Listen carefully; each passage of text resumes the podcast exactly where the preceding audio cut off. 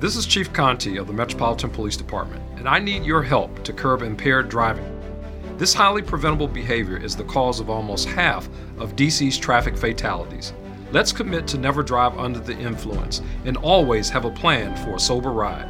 DC police are enforcing impaired driving laws, so don't risk an unnecessary DUI. Drive sober or get pulled over. A message from the District Department of Transportation and the Metropolitan Police Department.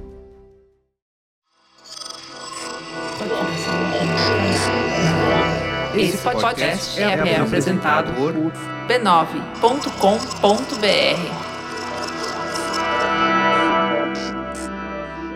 Num oferecimento de 2019, nada é tão ruim que não possa piorar, começa o Mupoca.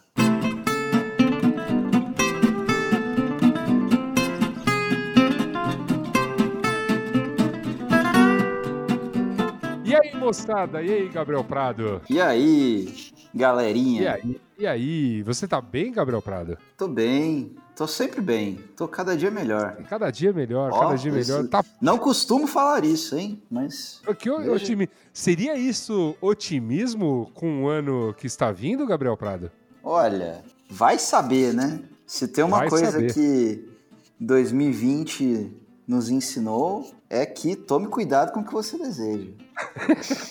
Tá certo. E Talicione, direto da Alemanha. Olá. Talicione, sabe que estamos aqui no nosso exercício anual. Estamos para começar o nosso exercício anual, que é a Futurospectiva, mas a gente não pode fazer isso sem eles, a nossa PricewaterhouseCooper e das contas. É isso aí. Que são os nossos auditores, os nossos preciosos auditores para nos cobrar tudo, toda a abobrinha que falamos na Futurospectiva 2020, porque eu tenho aquela, eu tenho aquela sensação de que erramos feio, erramos rude.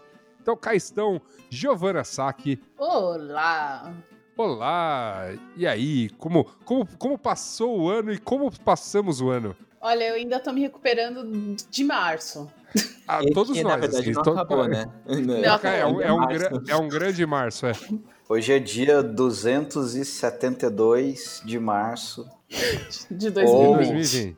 ou sei lá, 331 de dezembro de 2019. Né, Daqui a cinco anos vamos falar. Aqui estamos no dia, tamo no dia 300, 2300 e blá da era de, de Covid. Vocês perdem, eu me lembro até hoje, lá no começo de janeiro de 2020, uma certa, uma certa campanha publicitária dizendo que o primeiro dia de 2020 seria 32 de dezembro de 2019, porque agora é uma coisa do tipo preços do ano passado, né? E eu falei, vocês estão doido, cara? Para com isso, seus filhos da puta. E olha aí, olha, olha, olha onde, Olha o olha onde deu. chegamos. Quis emendar o Pois é. carnaval com o Natal, deu nisso. Tá Meu feliz Deus. agora? Cuidado Eu- com o que deseja. É, exatamente, é cuidado com o que deseja, não é mesmo? E nosso outro auditor, Cadu Carvalho, está aqui conosco também. Olá, pessoas. Eu só quero dizer que eu tô com um medo sincero e real de quando virar 31 do 12 ser 1 do 13 de 2020. É o, o É, 32 é sua- 12, né? 32 do 2, igual essa campanha aí publicitária safada. É, um- é um medo ou é uma previsão? Anota na cartela.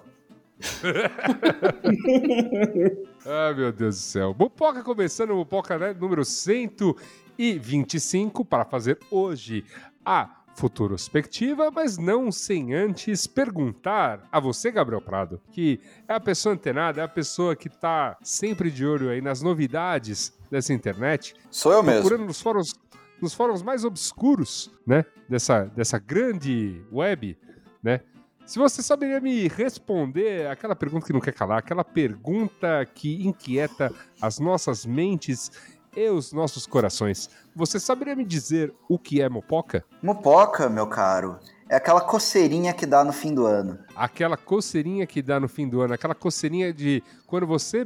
Uma frase sempre atribuída, né, a Gabriel Prado. Quando você já começa a ouvir aquela musiquinha na TV, é fim de ano na Globo e aí já era. É, Exato. É aquela, é aquela sensação quando você vai no mercado e já vê a cidra, é, Quando você tá na Paulista e você é agredido Quando- por uma iluminação. Quando você vê um panetone fora do metrô e por aí é, vai. meu amigo. Vou te, falar, uma- vou te falar, vou te falar uma coisa. Gabri- Gabriel Prado nessa semana mandou, né, um flagra na terça-feira Era exatamente, semana. era, era exatamente sobre Pô. isso que eu ia falar. Então, então conta, conta, conta o flagra que você pegou aí, a foto que você nos enviou pra decretar fim de ano na Globo. Eu não, não, não ando vendo é, TV, não sei se a musiquinha já tá tocando, espero que esteja, porque minha árvore de Natal já está montada. Terça-feira, 22 horas, olho pela janela da sala e vejo no prédio em frente dois cidadãos fazendo um churrasco na janela, com a churrasqueira apoiada no aparelho de ar-condicionado. Veja, não era, uma- não era um prédio que tinha uma. Não era um prédio que tinha uma varanda, não. Na janela Não. da sala mesmo, assim. As, Entendeu? as, as definições de desprendimento foram atualizadas. A vontade do brasileiro comer uma carne tostada é maior do que qualquer protocolo. Esse Mupoca é uma homenagem a esses heróis anônimos da pandemia. Eu os saúdo.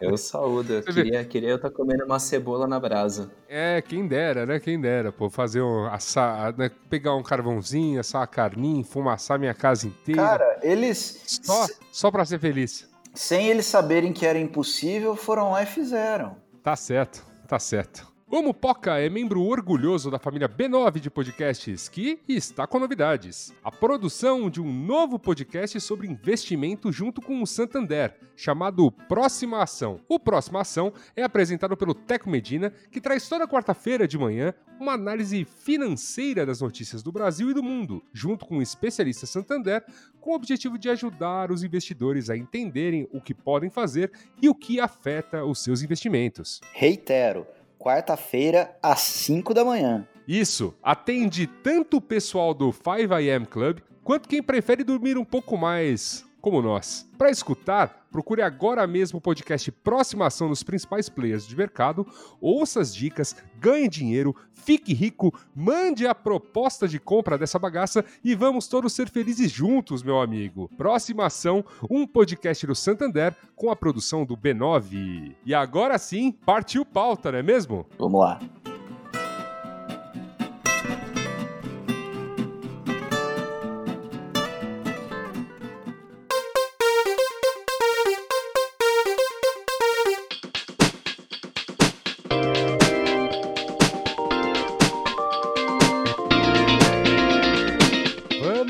Começar com as previsões.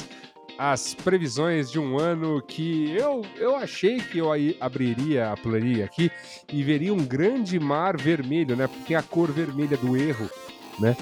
Mas até que a coisa não foi tão ruim, não é mesmo, meus caros auditores? Não, não foi. Vocês tiverem, por incrível que pareça, um 1,9% a mais de acerto que o ano passado. É, não é possível. Olha não é aí. possível. E qual foi a maior evolução pessoal? Ma- maior evolução pessoal, vamos checar aqui. Não, a maior evolução pessoal com certeza foi de Cadu e Giovana, que não, nunca haviam brincado. O Cadu tinha brincado sim, mas a Giovana nunca tinha brincado. Então, se ela acertou alguma coisa, significa né, um, 100%. um aumento de. na- não, na verdade é Estreou bem. infinito. Infinitos por cento. Isso é a, cur- é a curva limite, entendeu? Sim. Eu estreiei com 100% de aproveitamento, com quatro previsões. É, Olha aí. Tirando as de esporte, obviamente. 100% de aproveitamento, que também foi a margem do Cadu Carvalho. Que Olha só. Na minha foi de 81. Como eu admiro pessoas que sabem usar planilhas. Essa grande ferramenta são as planilhas, né? Mas É- Nós essa sabemos galera- usar planilhas, ao contrário do Ministério da Economia. É. E da saúde. E da saúde. E da saúde. O, Merda, Ta- o você Thales, lembrou disso. o, Ta, o Thales tá inconformado. O cara tá. O cara, pa- o, o, o cara botou a planilha senhas tudo no GitHub, Não, não, tudo pera aí. aberto. Segue a cena. Pera aí, segue a cena e os questionamentos. Vamos, vamos começar. O imbróglio começou porque, tipo, o desenvolvedor foi lá, a pessoa desenvolvedora foi lá e subiu a, um Excel com as senhas brutas no GitHub público de 16 milhões de pacientes do, sei lá, com teste de Covid e o caralho a 4. Inclusive com, tipo, com, com a galera do Ministério da Saúde marcando, sei lá, tipo, petista safada pra algumas pessoas, Lula pinguço pro Lula, tipo, por aí vai. Legal. Daí depois chegou o Albert Einstein e falou, não, a gente mandou essa pessoa embora porque não tá de acordo. Só que ninguém perguntou coisas do tipo, por que isso foi passado no Excel? Porque as senhas não estavam, tipo, racheadas. E como é que isso chegou lá, sabe? Tipo, mano, Pois é, é. Como que é? Qual que é o slogan atual do governo? É, dedo no cu e gritaria? É isso. É, mistura magenta com azul e vai, né? E o Excel, ele, ele teve um grande protagonismo também no Ministério da Saúde do- da Inglaterra. Sim, Foi por causa sim. de um arquivo de Excel que tudo. Cara, Que, é, exatamente, porque não tinha mais espaço no Excel, que eles estavam guardando os casos. cara, eles estavam colocando linha em coluna e coluna em linha. Eu quis morder a minha testa quando eu vi isso. O... É, é, é, minha gente. A o, golpe do, do- o golpe do Evo Morales na, na, na Bolívia se deu por conta de um Excel mal feito também. E eu não tô nem zoando. Você vê como é importante, você vê como é importante você conferir os dados que vão para a planilha, entendeu? Como nós temos nossos auditores que conferem os detalhes, no detalhe, o que acontece. Confira no detalhe. Confira no detalhe. Porém, voltando Pois aí é, tópico, o maior crescimento de aproveitamento foi do Yasuda. E a maior, a maior queda foi minha. O Gabriel tá estável. Eu, sou- eu, eu continuo ruim. É que eu. Mas, mas, eu- Gabriel, mas, Gabriel, você tem uma grande chance de brilhar no esporte. É que o esporte não acabou ainda. É verdade. O esporte, o esporte só vai acabar no ano que vem. Aí que tá, o, o esporte, o esporte eu acho que vai ter que a gente vai ter que delegar para 2021, né? Que não Inclusive, isso vai deixar a gente com dificuldades nas previsões para 2021, né? Porque é, Ah, a gente tenta, a gente faz. é, Os campeonatos são os mesmos, né? Se não entendi, tivermos. en- entendi que ano que vem tem dois de tudo, né? Dois, dois carnavais, dois brasileirões. Isso. Por aí Não, vai. mas assim, mas assim, está mantida a previsão. Por enquanto, ó, que nem gente que errou redondamente o campeão brasileiro, que nem eu, eu acho que não é justo que eu tente acertar quem vai ser o o campeão brasileiro de 2020, porque eu já errei, entendeu? Ah, isso aí a gente vê na hora. Tudo bem. De qualquer maneira, meus amigos, partiu previsões. Vamos começar. Vocês escolhem aí. Vamos, se quiserem fazer como sempre fazemos, a, me- a ordem de quase sempre. Ah, vamos na ordem nossa de sempre, né? E eu já vou abrir com Que é a ordem da planilha. A gente vai É. conferir o que foi errado. Isso. isso. Vamos, lá. Política interna! Muito obrigado. Política interna, meus caros Cadu e Giovana. E aí? Tá um ano tão maldito que a gente resolveu passar a raiva primeiro. É, eu acho que assim, tem uma notícia boa. O PLCL não teve um grande êxito, ao contrário que o Gabriel previu. Eu acho que é, É uma verdade. notícia boa. Nossa, ele esfacelou, né? tipo, Cara, ele já vinha esfacelado, né? Aquela história toda de aliança pelo Brasil. É, É. ele, ele perdeu o, o principal bastião, né? Que, o, que é o presidente da República. É verdade. E, Que e continua, que continua sem partido, inclusive. Pois é, tá, tá de novo com aquele discurso do, do partido dele e, já, já é uma boa primeira previsão. E aí, com quem assina em 2021 Jair Bolsonaro? Rapaz. Olha, eu acho que a única coisa que eu sei, na verdade, é que ele vai ter que enfrentar a revolução do sapatênis, né? E daí vai ter uma briga de sapatênis entre o Luciano Huck e o Dória. é verdade, mas isso é só 2022, tá? Não, sim, sim, ele- sim. Ele, Mas pra, já- pra isso tudo. Pra isso tudo ocorrer, ele vai precisar se filiar a algum partido e isso provavelmente tem que acontecer em 2021. Justo. Então, que partido será esse? É, a pri- Antes de, de produzirmos qualquer análise sobre as previsões de 2020, né? Vamos já tecer uma, fazer uma para 2021. O Patriotas palpite- colocou? Meu palpite, você vai, você vai de patriotas? Eu acho que sim. Ah, o meu palpite é progressistas. Ah. Vulgo o eterno partido do Maluf. É, eu sei que ele tá Qual, namorando que é a, qual é a sigla mesmo? Pato Pato, É, é, PP. PP? é, na- na- é que na verdade hoje em dia eles viraram só progressistas, né? Ah, Ou voltou a ser PP, sei Tem lá. o PP. O Corta, PP. corta pro Maluf cantando Acho amigo voltou- de voltou fé, a meu ser irmão PP. camarada. Exatamente. como é que é? Se o Bolsonaro não for um bom presidente, nunca mais vota em mim. Nunca mais votei em mim. É isso. vota em mim. É, Mas eu sei que. viu, você tava falando, desculpa. Não, então, é, eu sei que. Eu sei por, por- pelo jornalismo que ele tá namorando um, um partido de centrão, vulgo direita, né? Centro-direita.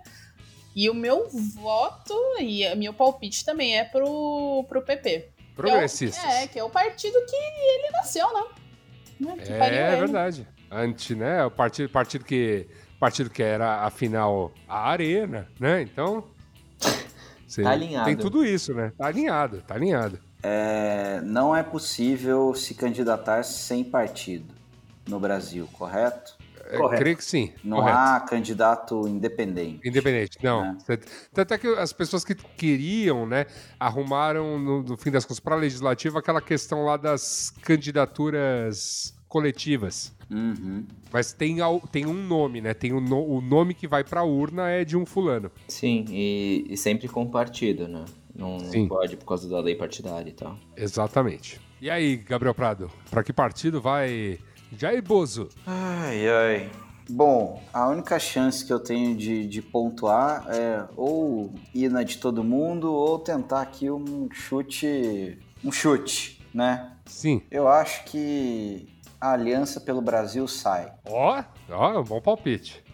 Não foi, até agora foi fiasco, mas aguardemos. Bom, se o, se o, se o Maia e o Rodrigo Alcolumbre conseguirem se reeleger, por que o, o, o- Não, o Aliança peraí, pelo é- Brasil não conseguiria sair? Puta, É, eu vou não- por Não, é, Rodrigo, é, Rodrigo, é Rodrigo Maia e Davi Alcolumbre. É, eu falei o contrário, né? É. Sim, O que que eu falei? você falou Rodrigo Alcolumbre. Rodrigo.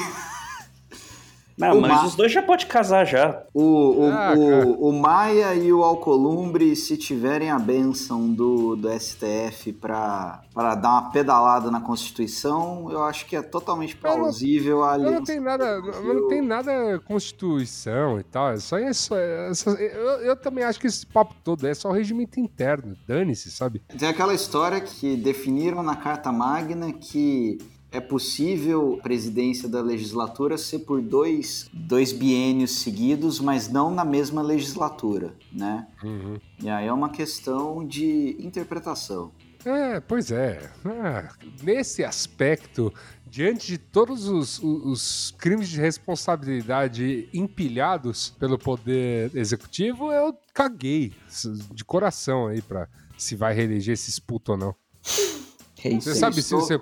Eu, eu- o Se que a- eu estou falando é de um grande acordo nacional com o Supremo e com tudo. Então, se, se alivia de um lado, eu acho totalmente plausível aliviar do outro, mesmo que não, não tô falando no sentido de que é, é, a, a viabilidade do partido aconteça mesmo que sem é, todos os trâmites necessários, que existe um número Tá mínimo certo. de assinaturas e existe Sim. um prazo para isso, né? Sim, sim, é verdade. Bom, vamos, esperemos. Quem falta fazer essa previsão? Cadu? Só eu e eu acho que eu vou com, com o Gabriel nessa. Eu acho que a, a aliança sai, mas sai daquele jeito. Sai Ah, tá nos, certo. ela, ela sai igual trabalho de faculdade, nos 45 do segundo tempo. É, se pá, vão mandar uma lista falando, vão mandar um JPEG, um JPEG renomeado pra DocX, falar que tava corrompido e mandar o certo depois de dois dias, mas Se pau É isso central ensina como é que faz partido, que nem fizeram um PSD. Opa! É, mas esse aí também foi com uma senhora ajuda, viu? Pô. É, meus amigos. Bom, feita a primeira previsão do dia, vamos é, resgatar tudo que falamos, né, em 2019 sobre 2020, só para darmos gostosas risadas.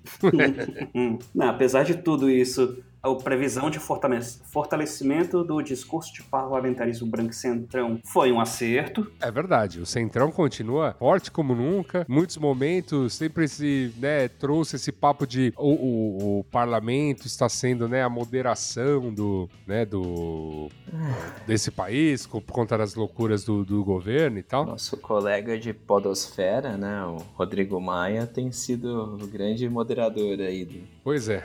O que mais temos aí? Sim, eu tinha previsto mais conflitos entre prov- poder exe- executivo e legislativo e, bem, foi o que aconteceu. Oh, pois é, né?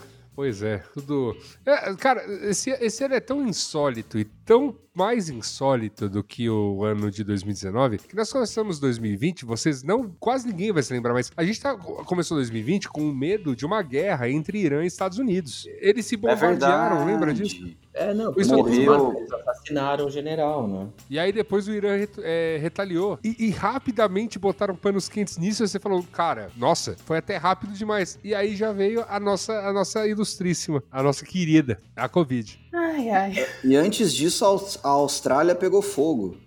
A Austrália pegou fogo, a Amazônia pegou depois. A Teve, pra Califórnia quem é pegou de- fogo. Que não pegou fogo É, te- esse ano? Depois o Teve Pantanal quem é- pegou fogo. Então, teve pra quem é de São Paulo aquela grande chuva de fevereiro que alagou Sim. a cidade, de parar a cidade por uns dois dias. E a gente achou um absurdo todo mundo ficar em casa. Pois é, foi um lance do tipo, cara, não dá pra sair de casa, né? É fevereiro tal. É... E aí tal, e aí deu. cara, Deu o quê? Duas semanas daquilo, já começou as empresas a, né, se mexerem pra. Ih, vamos ter que ver isso aí, tá ficando feio. E aí no dia 11 de março, né? 11 de março, 13, mais ou menos. 13. Dia 13. Sexta-feira. Sexta-feira 13. É, que foi decre... que eu ia falar que foi decretado no- que a. Que, a- que a Ah, pandemia. A é, a ONU considerou que estávamos numa pandemia global e que aí todo mundo deu um pan. E aí na semana seguinte já começamos os arranjos para nos enfiarmos em casa. E aí acabou, né? Acabou. Quer dizer, acabou nada, né? Só emoções depois, né? E era aquela coisa, né? 100 casos, duas mortes, meia hora lavando a mão. Agora, Foda-se a vida. mil mortes por dia. Pessoal no bar aqui da esquina. É, exatamente. Foda-se a vida. Vida ok, meus amigos. Vida Ok. Vida ok. Vida ok também para a Aliança do Brasil, que foi fiasco nas eleições municipais, porque nem Não saiu. existiu. Nem existiu. Nem existiu, é, não, nem. Ponto pro Gabriel. Alto Gabriel. Muito obrigado. Pra você ver como minhas previsões são contraditórias. E o Gabriel, e o Gabriel é, erro, como a gente já comentou, errou, né? Que o, o PSL teria grande êxito nas eleições municipais. É, é, mais um erro de Gabriel aqui. PSDB e DEM serão um fiasco nas eleições municipais. E que coisa o Centrão nessas eleições municipais, não é mesmo? Principalmente o DEM. PSDB perdeu um certo espaço no, entre as prefeituras, mas assim, dizer que foi fiasco tá longe, Não, muito perdeu, longe. per- perdeu prefeituras, mas parece que o, o número de pessoas governadas não diminuiu ou até aumentou, né? Hum, Fiasco acabou sendo o PT, né? É, o PT, mas a- o PT também, assim, já tinha sido fiasco em 2016. Manteve-se mais ou menos o mesmo tamanho. Nesse aspecto, né? A esquerda perdeu votos, né? Perdeu, perdeu espaço, mas não foi absurdo. É, 2016 foi muito, muito, muito pior nesse aspecto. Porque aí o tombo foi grande. É, principalmente se a gente levar em consideração que 2016 perdeu na primeira. Né? No Primeiro, primeiro turno, eleição aqui em São Paulo, por exemplo, mas no resto do país também teve uma derrocada muito grande. Agora, mas assim, uma coisa que é grave que aconteceu com o PT nessa eleição é que o PT não levou nenhuma prefeitura de capital. Nenhuma. Pela Exato. primeira, pela primeira vez desde, Acho que desde a, o. desde desde a redemocratização. Exatamente.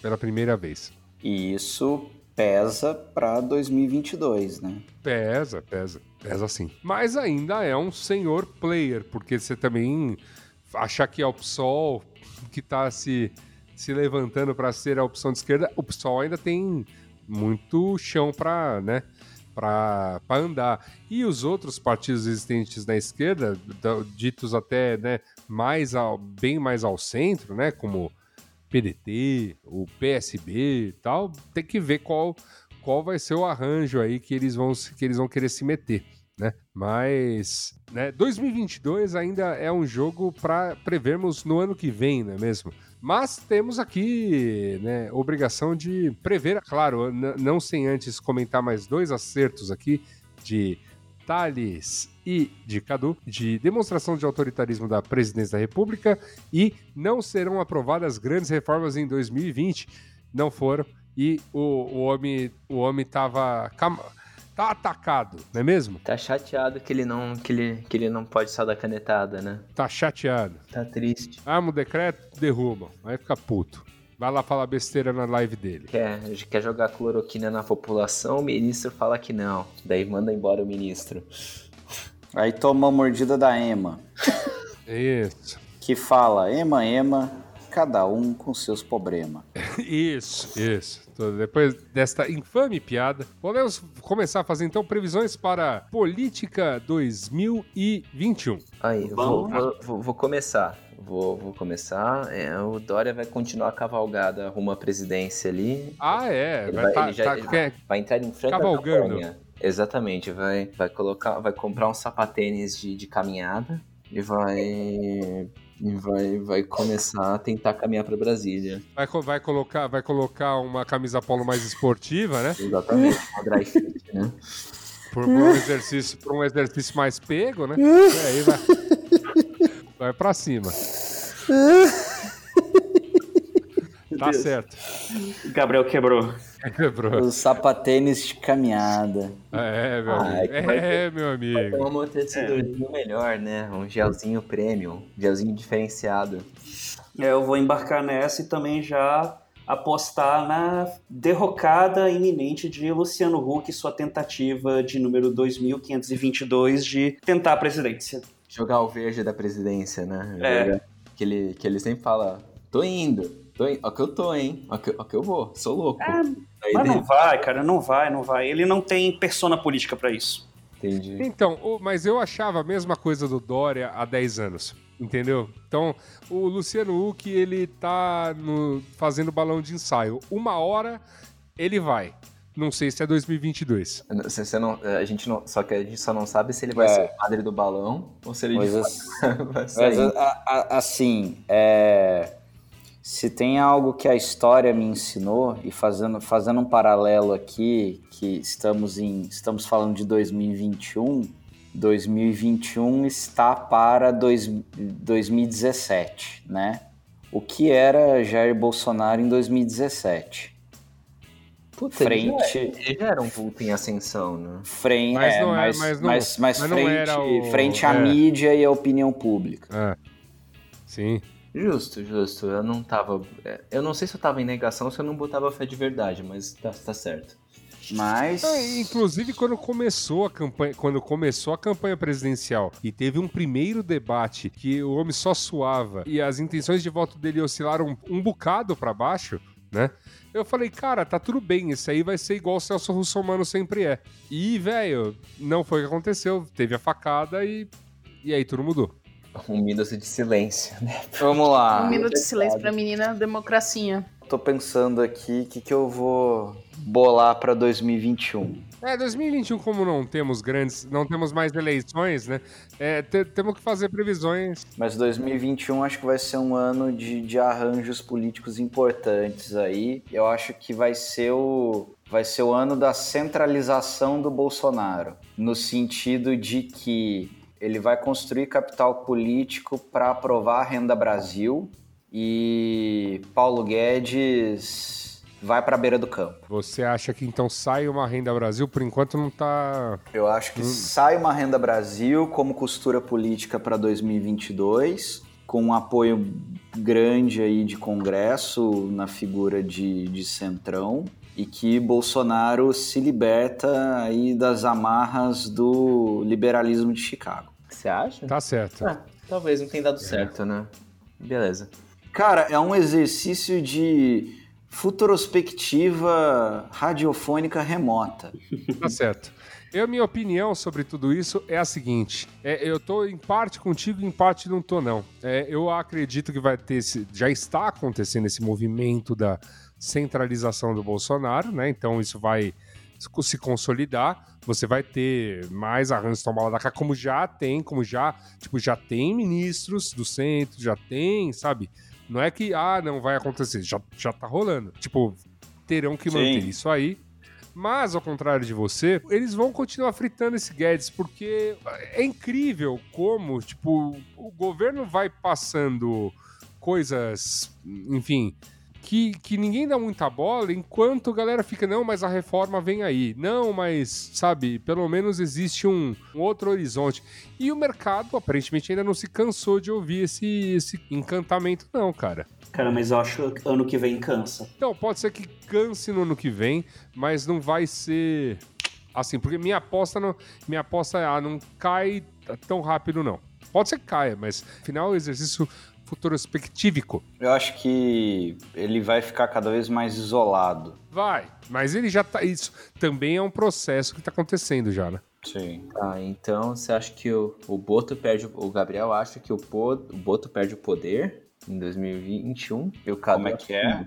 O Boto perde o poder. Quem é o Boto? Pô, o Boto, o Boto na lua cheia vai, vai pra cidade, né? Pegar, pegar, pegar mulher, né? Cantar, encantar as, as meninas do mercado. É, meu amigo. Só acho que sai renda. Como é chama? Renda Brasil? Ainda Brasil. Ainda Brasil. Eu acho que, que sai e, e sai com farinha. Não, acho que não é difícil, porque já, já tem um programa que é o Bolsa Família. O Renda Brasil vem pra dar um uh, leve up, né? Isso aí acho que sai mesmo. Eu acho que sai, aí Paulo Guedes vai falar, mas não tem de onde sair. Vai falar, mas tem que sair. Aí sai e. E ele sai. sai junto. sai.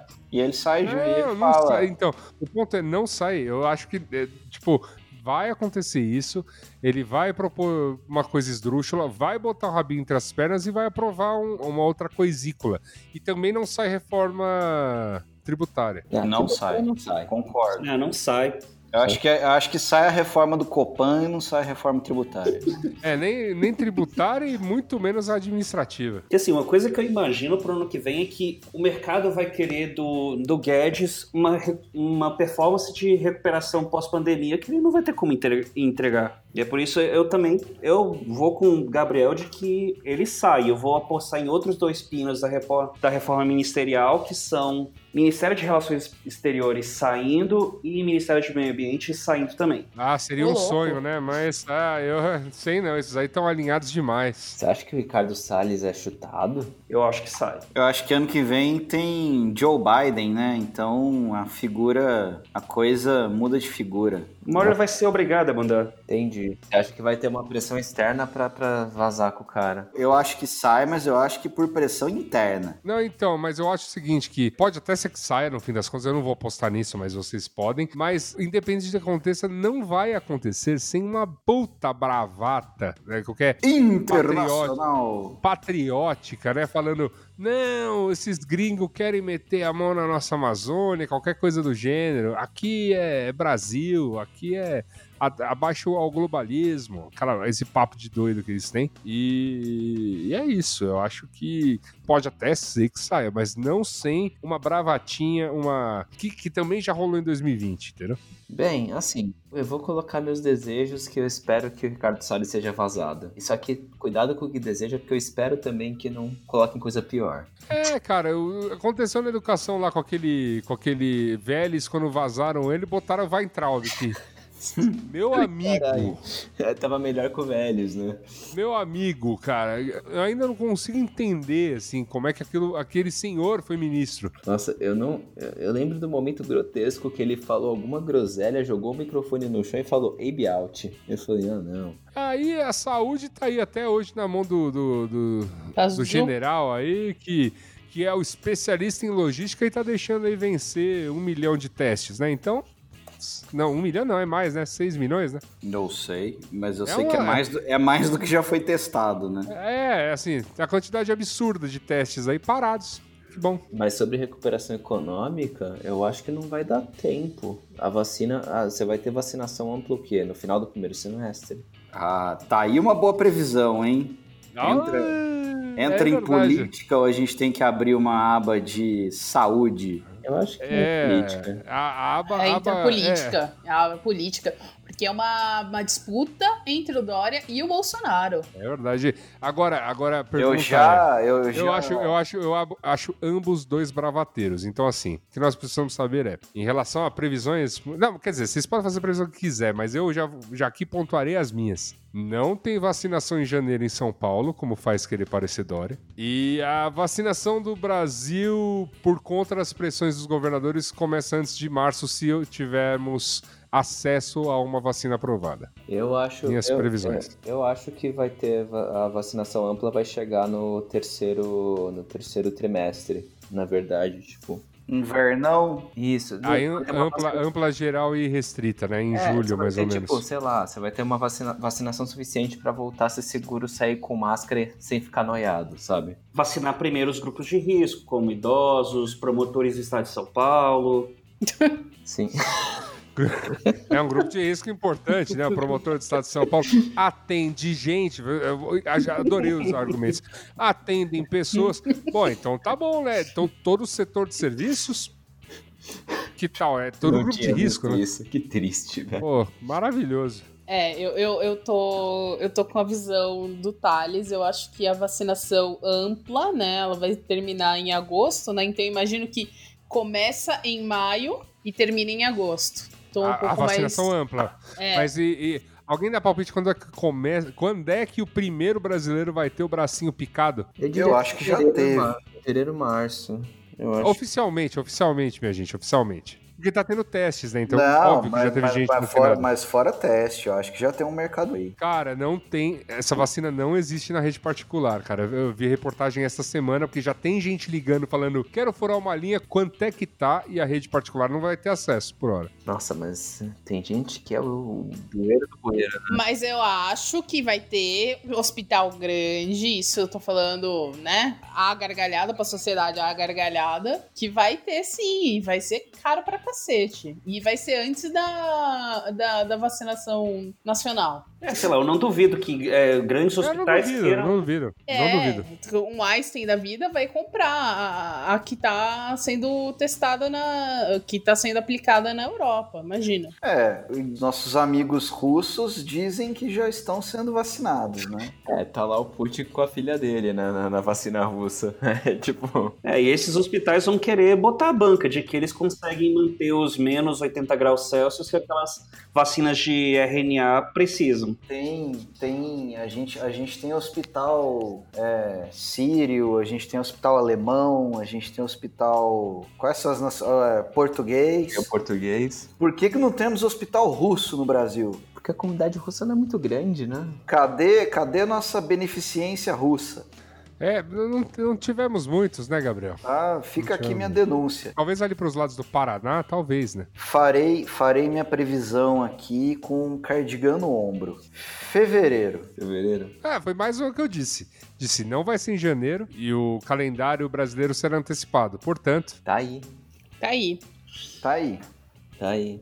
Um bolão em cima das vacinas. Eu sei que isso já entra em política externa, mas já pode ser até um bom pontapé para fazermos a previsão. Das vacinas que ainda não têm aprovação, mas que estão quase lá. Então nós temos aí Coronavac, a vacina de Oxford, a vacina da Janssen também está sendo testada aqui no Brasil. Além delas, nós temos temos várias outras, tem mais de 200 vacinas sendo testadas no mundo. Desce uma de cada. Mas assim, pra, dessas que estão mais na mídia, vocês palpitam que terá alguma não aprovada? Das que estão, assim, na, na iminência, a, a única que eu acho que muito talvez é a de Oxford, mas eu acho que ela também vai. Então eu não acho que não. Acho que todas essas que pra mim, para mim é sim, para mim toda, é, parece que os testes de todas estão indicando acima de né, assim, todas indicaram é, uma porcentagem muito alta, e mesmo no teste, mesmo aquela coisa, uma porcentagem acima de 50%, que é o que a OMS está pedindo, né? Eu também tô achando que vão aprovar todas. Dessas mais conhecidas, dessas que estamos falando mais. Sim. né? Eu acho que inclusive a russa tem boas chances de ser de verdade. Então. Tem, só, é só é, os Átilas e Amarinos deste Brasil varonil, as Natálias Pasternaques desse Brasil varonil, estão falando todo dia na TV, cara. Basta fazer o estudo, ninguém tá não acreditando que pode ser verdade, mas apresenta a Sim. porra do estudo. Não, sim, eu não acho. Não, só dizendo que, tipo, é por isso que eu não acho que, que nenhuma vai flopar dessas que estão em destaque. É, eu também acho que nenhuma vai ser reprovada. Eu acho que o dinheiro vai falar mais alto aí. O dinheiro como, como razão. Tipo, aprova essa porra e Vamos lá. vacina todo mundo. Vamos estourar a champa. E eu ouso dizer que Coronavac será a vacina do Brasil. Bem, já é de São Paulo, né?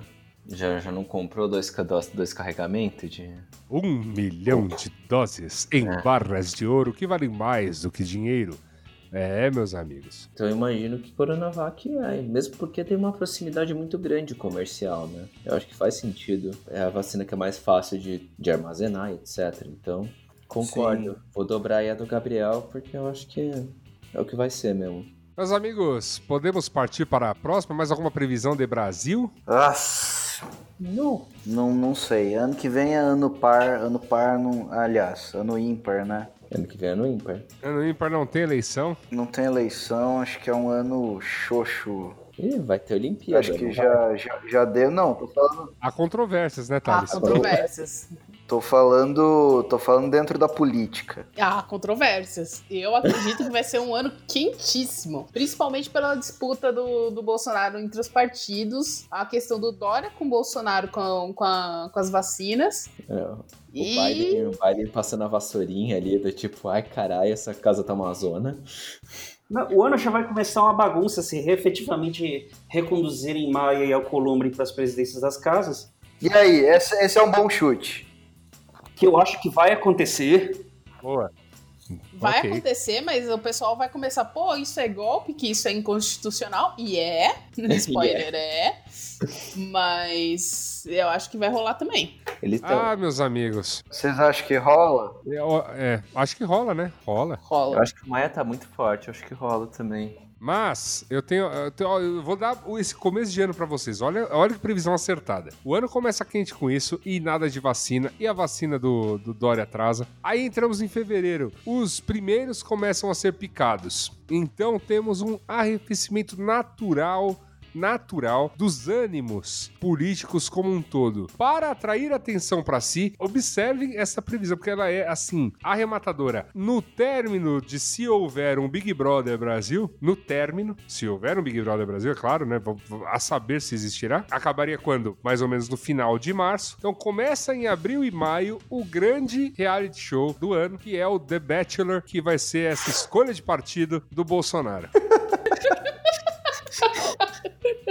Bachelor Brasil. Vai ser bonito, vai ser, vai ser um lance. Como que é o que tá agora da Sabrina Sato na, na, na- Guerra na- dos na Clones. Amazon? lá? Guerra dos Clones, exato. Tem um monte de partido central, centrão, tudo igual, namorando o homem. Guerra dos Clones não é um spin-off de Star Wars? É um Eu filme também. de Star Wars. É, um tudo Star isso aí. Wars, né? É, Guerra dos Clones, acho que é da. O ataque dos clones. Ataque dos Clones, desculpa. Ah, que. E ninguém aqui é muito fã, não, viu? Mas Guerra, Gil? dos Pode ficar Clones, tranquilo. mas Guerra dos Clones é a série animada, não é? Não faço ideia. É, então, é Clone. Wars. Nossa, vai chover cartinha. Pode Vai, chover. vai. Pode chover. Perdão pelo vacilo. Agora Pode, fica aí. não, não, não, tá, tá, olha, ó, de coração, é, são coisas que eu não posso gritar muito alto no Braincast, mas no Mopoca dane-se, eu, eu caguei e andei pra Star Wars. Muito obrigado. Obrigado pela audiência. Até aqui, né? Valeu, Obrigado pelos peixes. Obrigado, obrigado pelos prêmios, valeu. é, obrigado por você que ouviu até hoje, o que não vai ouvir mais. Obrigado. Todos já se divertiram bastante, que todos trabalham, É. trabalham, mas fui, né? É bem por aí. Ah, cara, sério, caguei, cara, pô. Eu, eu acho gostosinho, eu só não gosto dos fãs. é, o bom, é o bom e velho, até que tem graça, mas os fãs estragam. É isso. É, pois é. acho, me, me entretenho. Todo ano, certo. quando sai, eu assisto. É, não pirateei série, não assinei streaming pra ver série. Tô contente, não preciso ver o Yoda beber. Acho, acho que faz parte da cultura pop. Tá certo. Eu só chorei com a, com a morte da Leia. Mas é porque eu gosto da Leia. Olha o spoiler. Olha que eu? Quatro anos?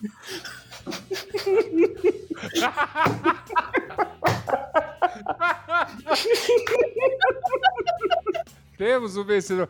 É, Sabe, sabe o que é isso aí? Já é, é a chave pra gente falar do próximo assunto, porque deu, entendeu? Parabéns, Júlio, parabéns. Obrigado. Bom, vamos lá, meus amigos. Política externa. Política externa. Ó, eu vou dar um balanço do ano passado. Brexit aconteceu de fato. Parabéns, Gabriel Yassuda. É. E foi logo no começo do ano, né? Foi um grande acontecimento, inclusive, do ano. É, que na verdade Foi logo, foi logo em janeiro. rolou, um, rolou um. A União Europeia falou: vai ao racha, gente.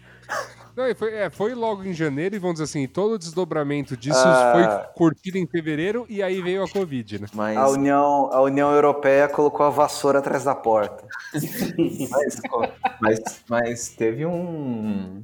Mas lá pra agosto teve uma tremelicada ali, né? Também. Com aquele negócio da Irlanda rolou um risco. Que agora a grande pergunta é: sai com acordo ou sem acordo? É.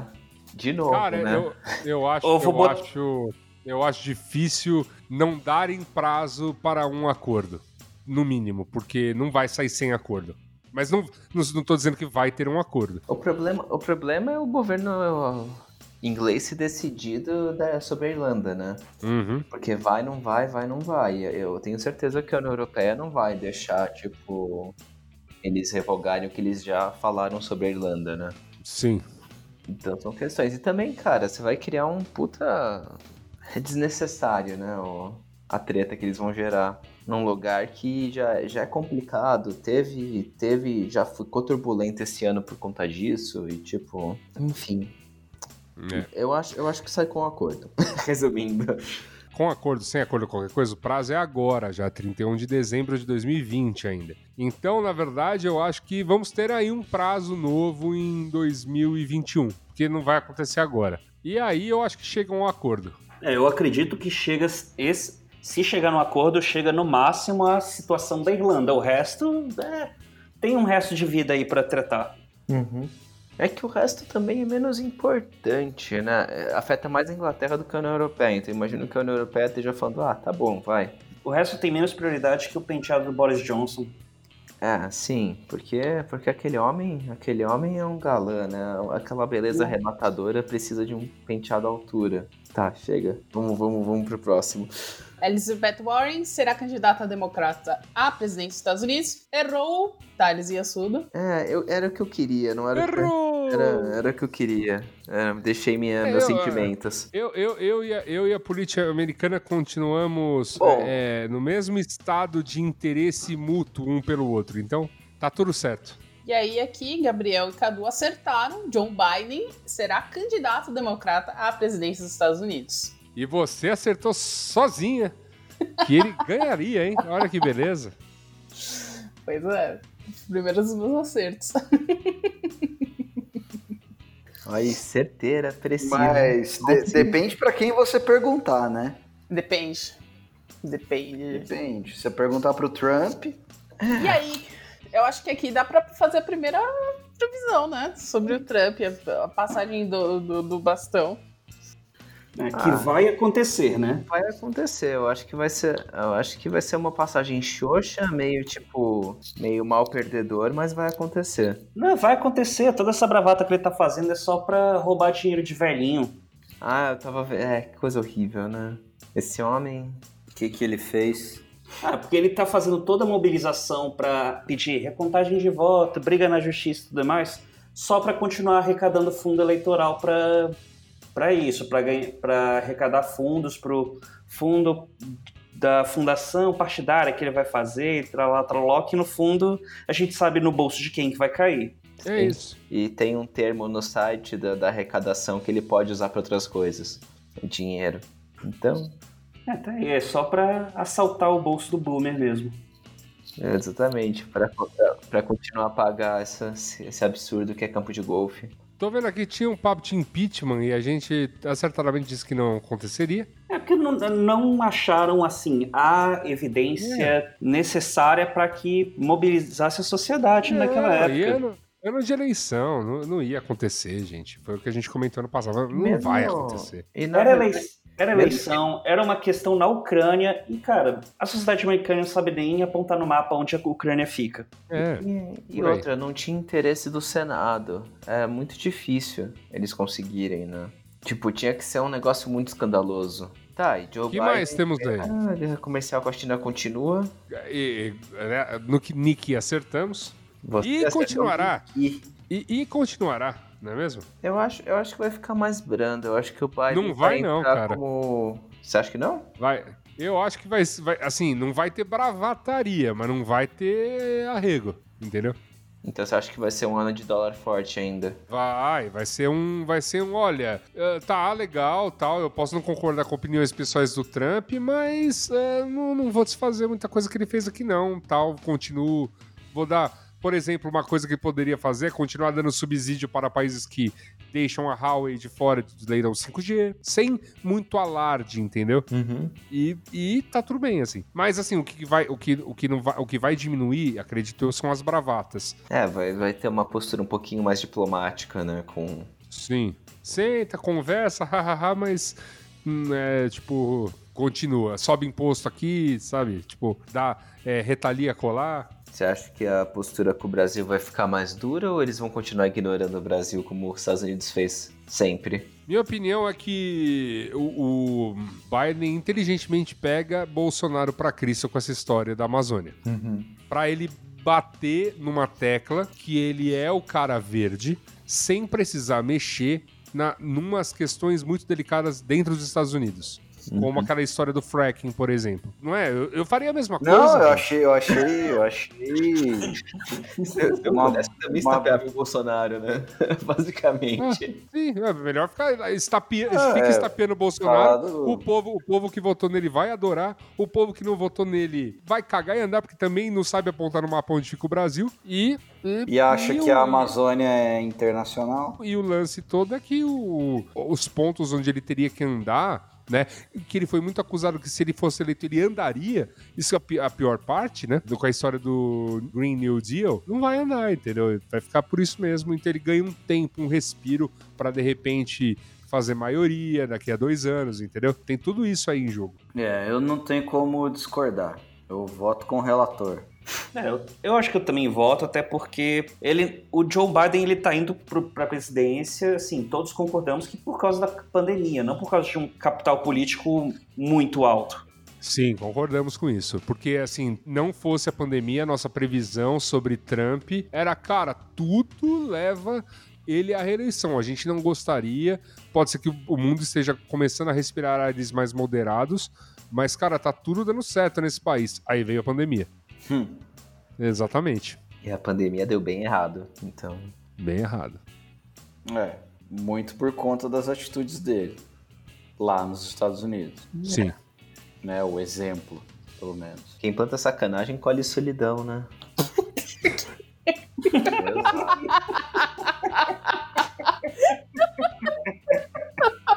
É, é, mais negociações entre países com moeda além do dólar. Acerto do Carlos Eduardo. Sim, Uhum. assim, acho que esse vale um pequeno aviso de que, assim, nós não somos economistas, não queremos ofender nenhuma, nenhum pilar da economia tradicional. Assim, as, as transações monetárias vão continuar sendo majoritariamente em dólar, mas vai ter coisas a mais acontecendo Não, já, em já euro tem, né? e É, já Oh. tem. E, e yuans tal, porque é, são, você pode, cara, né? É, isso, isso mega. Acerto que, se você mantiver a aposta, continuará acertando. Ah, e mesmo porque a China e a Rússia estão mega, mega investidas em, em É, nota e no- dólar, e- né?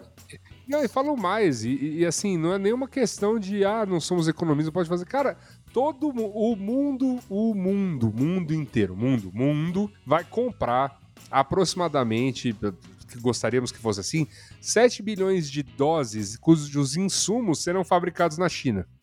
Um, independente de qual vacina você você acha que ela que, que será. Fora as agulhas, as ampolas, né, a seringa, todo o material médico necessário para a aplicação da vacina. Só daí você tem assim o mundo jogando grana nesse país. Só um, eu falei um produto. É. Que é o produto, né? É, É só a coisa que Que é mais o- querem, né? É o, é, o, é o PlayStation 5 do momento. pois é. E falando em PlayStation 5, né? Onde será que fica a fábrica? Pois é. Ó, ó, seguindo, seguindo. O que mais comentamos aí em 2019? Tensão, so é, tensão social continua na América Latina. Foi um acerto do Thales. e vai continuar. E vai continuar. Continuar. Mas que acerto também, eu não achava que ia dar tanta merda. Mas, a- é. a América Latina é a Disneylândia da tensão social também, né? Que momento Ah, de cara, paz que a gente Sim, viveu. não é verdade. São as veias abertas, meus amigos. São as veias abertas, já dizia Eduardo Galeano. Não, é, é claro que vai. Sim, basta uma crise mais severa como esta do coronavírus para esfacelar qualquer papo mais, mais moderado. Porém, positivamente, ela deu uma viradinha pra esquerda ali, o que sempre vai bem na América Latina, né? Exatamente, um acerto do. Cadu, que é a redução das políticas neoliberais na América Latina. É, né, você teve inclusive no país que ficou mais simbolizado que foi o Chile, né? É, que, cujo presidente teve que arregar, né? Arregar. É, porque E também a polícia no. Chile barbarizou, né, velho? Barbarizou. Pois é. Eu lembro dos protestos nos Estados Unidos e daí, tipo, os chilenos olhando e falando, ah, gente, vocês estão só agora vocês descobriram que polícia bate. Tipo, que eles começaram Pois a tirar é. lista nos Estados Unidos, né? Tensão bélica no Oriente Médio, né, o Oriente Médio aumentará. Pô, teve logo de cara, foi tipo, acertei, né? Primeiro acerto, né, do ano. Não, é, foi isso, mas, mas também a- a- é, acho que a própria questão da Covid arrefeceu muito os ânimos, né? Não que não, tenha, não tenham conflitos, mas, mas até, vamos dizer assim, a atenção que se dá pra isso arrefeceu um bocado. Ainda que, se eu não me engano, eu tenha visto notícias não muito positivas da questão Israel e, e Palestina.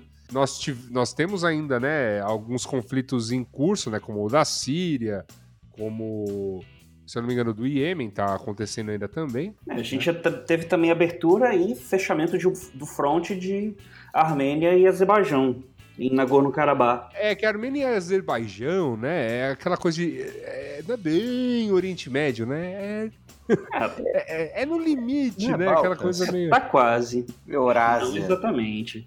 Qualquer- Ásia Menor. Ásia Menor. Mas já é bem miolão da Ásia, né? Meio. é um teco mais longe, né? Mas, enfim, mas ok, vamos. Pode até considerar que foi um, foi um conflito severo, né? Entre dois países, né? Que é uma coisa meio diferente, né? É uma guerra assim. Dois países aleatórios que fazem fronteira e entraram em guerra. Você fala, olha! É, só que eles têm uma situação tensa faz muitos anos já, né? Sim, sim. Eu acho que não é muito fácil. A, relação deles pós-União Soviética não é das melhores. Não, não é e, e não vai continuar bem, não, porque foi só um Ah, não, cessar-fogo, é. né? Foi, um, foi a Rússia e a Turquia falando, tipo, vamos dar uma sossegada, né? Mas. É, para. Ó, ó, ó. Pa- Parou de puxar o cabelo. Mas ainda nesse. No mundo pós. No, no mundo pós-soviético, né? No, no mundo ex-soviético, eu acho que a tensão social vai continuar nervosa na, na Bielorrússia, Ucrânia e Polônia. Embora Cara. a Polônia não fosse exatamente União Soviética, né? A Ucrânia eu tenho dúvidas. Mas a Polônia eu acredito que sim, porque lá teve uma eleição bem apertada, com vitória também de um outro governo populista, do Andrei Duda. E assim, é um- é- lá tá sendo um cenário que a gente está vendo mais ou menos no Brasil, com, com lideranças regionais que não são necessariamente alinhadas ao governo central. Só que, tipo, o governo. É, só que o problema é que, tipo, o governo já, já, já corrompeu todas as instâncias lá, né? Do tipo Supremo, etc. Ah, sim. O acordo nacional aconteceu bonito lá. Ah, Polo- Polônia já é o sonho de consumo da, da, da dita Aliança pelo Brasil. Ah, desculpa, eu queria falar Hungria, não Ucrânia. Mas, enfim, países com problemas com a Rússia, né? Vai para na Rússia. O que mais temos aí? Mi- Imigração para a União Europeia voltará a ser tema mediático. É Cadu que- errou. Não É, deu. mas, pô, é que mas é, é a questão do. Tivemos o Covid, porque a situação não melhorou, né?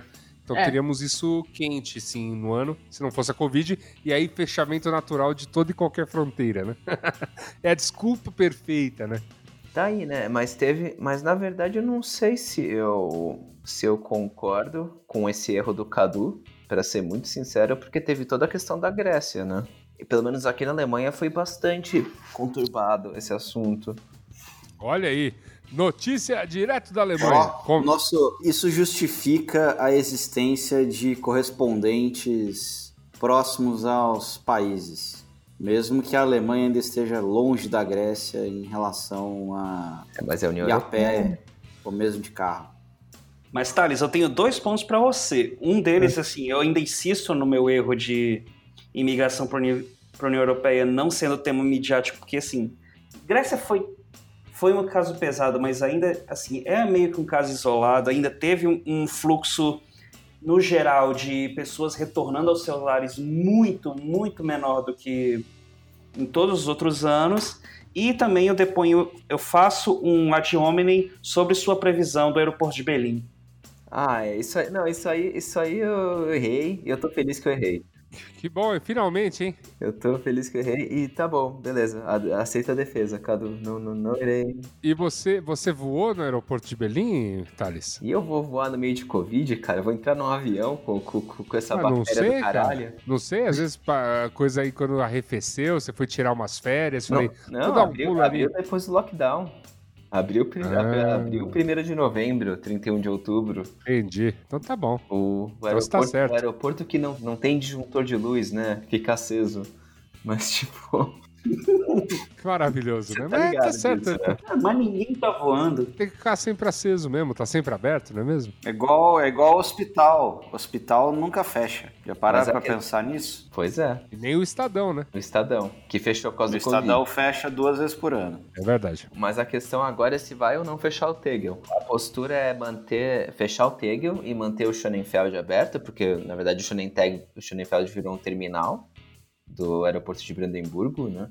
Ahn, mas é se vai fechar ou não Tegel. Eu acho que vai fechar. E talvez reabram, mas eu não vou ir tão longe. Mas eu acho que eles vão tentar fechar sim. E só vão não fechar se der muita merda. Entendo.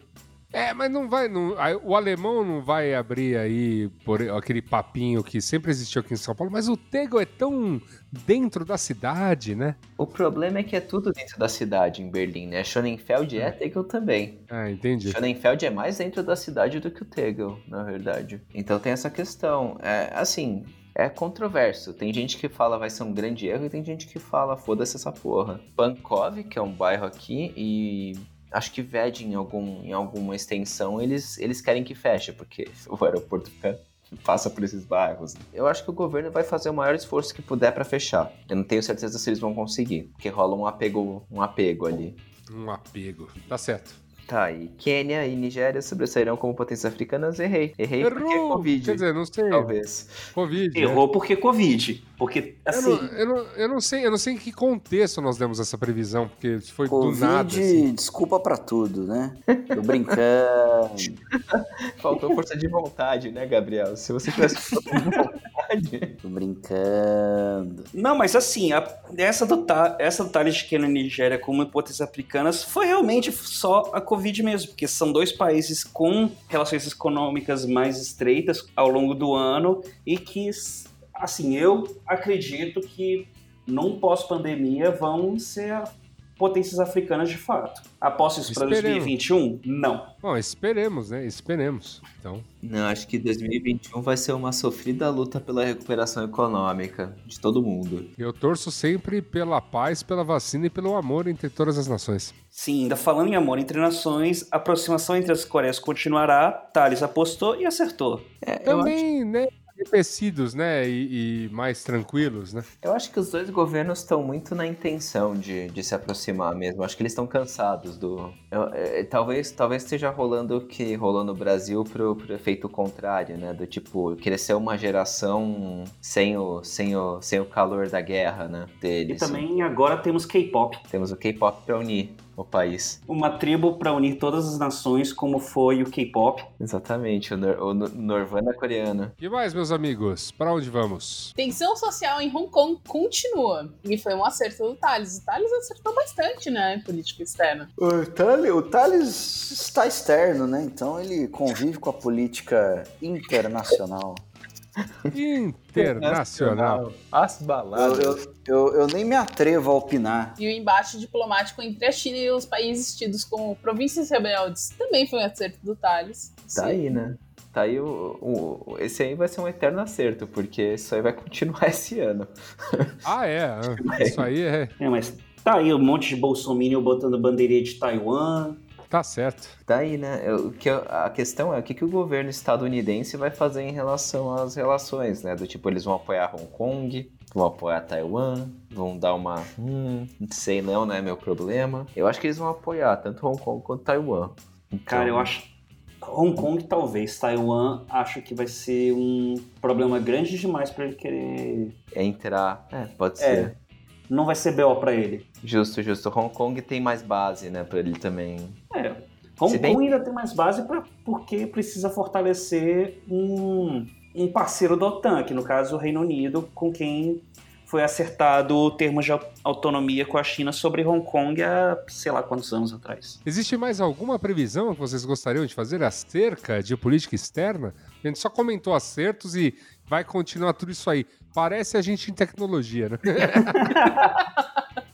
Olha, Eu vou, eu vou fazer uma previsão sobre acordo nuclear com o Irã, que eu acho que vai voltar. eu também acho. Pode ser. Faz sentido. Talvez, possível. Esta, esta é uma, esta é uma bravatinha que não, não faz sentido manter. né? Eu também acho, eu acho que tá beleza e eu acho que o Erdogan vai continuar sendo uma pessoa horrível. Assim, estamos falando de previsões, não de constatações.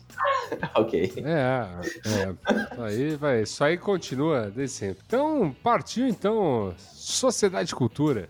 Sociedade e Cultura, com acerto da Giovana sobre retorno do Greenwash. Olá, iPhone 12. Nossa, É, meus amigos, esse negó este negócio. que papinho, De- né? Consumidor de- da Apple nasceu pra tomar no cu.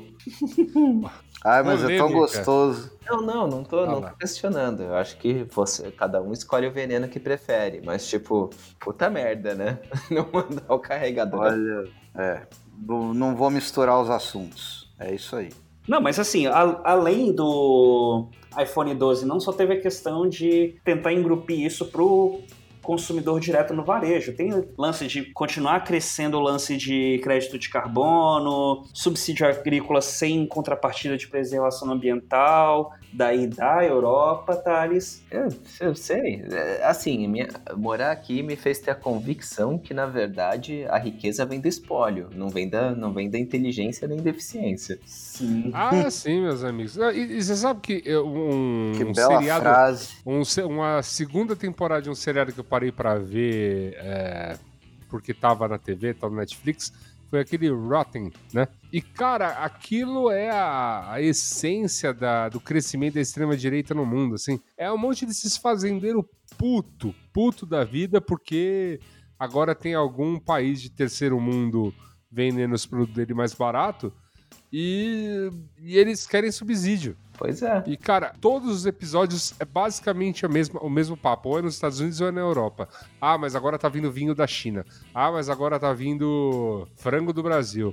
Ah, agora vai tá. Pô, cara. Ah, ninguém mandou a- não aplicar o ouro. Tá aí, né? Derreteu pra fazer dente de ouro pra o quê? Pra monarquia? Então, Pois é. amargando. Ah, ouro não lastreia mais nada, usa pro que tiver que usar. É, vai falar pra, pra família criminosa que é, a, que é a família real Inglaterra, da Inglaterra. Ó, polêmico, hein? não, Acho mas o. Tipo. Esperou o Brexit pra falar isso. Não, mas eu vou falar que eu fiquei meio chocado, assim, pô. Os caras, sei lá, um, um pessoal que produz vinho na França tem até um grupo terrorista, cara. Que É, esse, esse episódio é bom. Cara, fiquei assim meio. Cara, como assim, velho? Tipo, pra mim tá aquela coisa, aquele, aquele estalo que deu, tipo, cara, tá aí.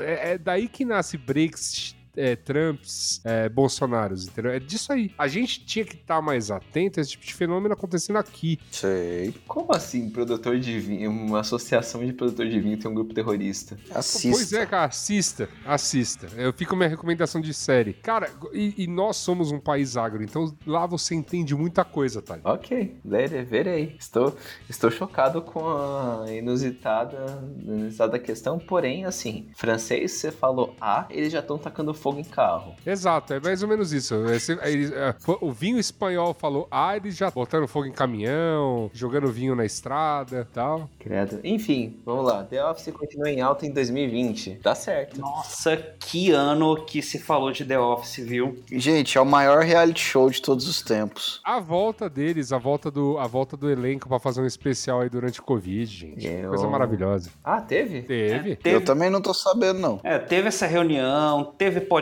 com o elenco. Olha, eu vou te dizer assim, eu sei que eu- é repetitivo e eu devo ter falado isso mais de duas vezes já, mas eu ainda acho que isso daqui a 100 anos vai ser visto como um documentário da nossa época. Mas é, mas Mas é, é um, é um reality show. As pessoas acham que é ficção. Não é. Eu tenho chefe que. Eu já tive um chefe que gostava do Michael. E eu, e eu só olhei assim pra ele amado. Você viu mesmo? Você viu o mesmo seriado que eu? Gil, quando a gente trabalhava junto, toda vez que tinha aniversário eu me sentia naquelas festas de The Office. Ai, Não, aqui, o lugar que a gente trabalhou, Thales, ah, que ele era um The Office bom, né? O Gabriel também, né? Você chegou a pegar o aniversário lá? Eu. Cara, eu, eu. Eu entrei pouco depois do casamento real, que parece que alguém propôs que todo mundo deveria ir, ir vestido Ah, eu também. Eu, só que foi depois também. Ah, de uma maneira muito formal para acompanhar o casamento real. E parece que foi uma sugestão de alguém que tinha acabado de entrar e todo mundo ficou sem graça de falar: não, cara, põe a mão na consciência, olha o que, que você tá falando. e todo mundo foi trabalhar de gala. Eu- coisa maravilhosa. eu Que coisa isso. maravilhosa. eu também. Que coisa Mas maravilhosa. eu, mas eu estava no dia que falaram que todo mundo deveria emendar um, é, trabalhar numa emenda de feriado e cheguei atrasado e, e todo o corpo peão da agência estava na porta. Eu lembro. Que horror. Não, gente, eu abri aquela, daquela empresa. Todo dia eu chegava, tipo, uns 10 minutos e ficava esperando uns 10, 15 minutos abrirem a porta. Bem, enfim, né? É, Desculpa. Enfim, The Ah, Office grandes, grandes, grandes momentos, hein? Grandes momentos. continua em alta, grandes momentos, um grande documentário. É, hip hop continuará em alta. E a Suda? Sim, Ué, vai continuar. Isso aí é. hip hop, hip hop é o rock das- dos anos 2010 e na verdade eu vou eu vou parafrasear ali o Silvio Almeida porque a relevância cultural do hip hop é enorme, é gigantesca. Sim, é gigantesca. Então, Já, já é há tanto tempo, na verdade, a gente nem bota a mão na consciência, mas até, até a volta do rock nos anos 80, do- a partir dos anos 90, tem a ver com, com o hip hop, cara. não, e não só isso, né? Por tudo que representa. Sim. Zumbis e alta em 2020. Vixe. Bom, Já- é, só, fa- só falta, né? Dezembro, ainda, ainda, ainda tem dezembro inteiro. Ó, eu, vou, eu, vou falar, eu vou falar que teve pelo menos um jogo em alta. Eu tenho visto os gamers adorando o. O, O Last of Us. Não, e o Resident Evil lá, tem de- muita gente jogando. É, teve os remakes, né? Na verdade, sim, mas eu acho Sim. que zumbi ficou real demais. No mundo pandêmico. É verdade. Bateu uma bad. É, e, e também, assim, ok que vai abrir um monte de spin-offs, mas a gente finalmente vai ver o fim de The Walking Dead. Sim, Ah, caralho. Eu parei de ver, no, tipo, sei lá, na- um pouco antes do Negan. Eu cara, ia, eu, pa- ia até o Negan e parei de ver um pouco antes. eu parei de ver em zumbis hidropônicos. Eu acho que eu vi a primeira temporada só. Zumbis hidropônicos? É, na, Meu na Deus. segunda temporada, quando tinha zumbi crescendo num poço d'água. Ah, tá. Justo. Aí não, ficou demais pra mim. Aí chega. Cara, tem, tem, tem um monte de coisa pior aí. Não sei se vocês acompanharam com afinco, mas eu assisti todos os Resident Evil com a Mila Jojovic, cara. Por favor, explique. É horroroso, cara. É horroroso. É o cara que criticou Star Wars, hein? É, então, é- Mas critico com propriedade, entendeu? Critico com propriedade. Star Wars tem o quê? Nove, nove filmes, né? Mais, o, mais os dois spin-off, né?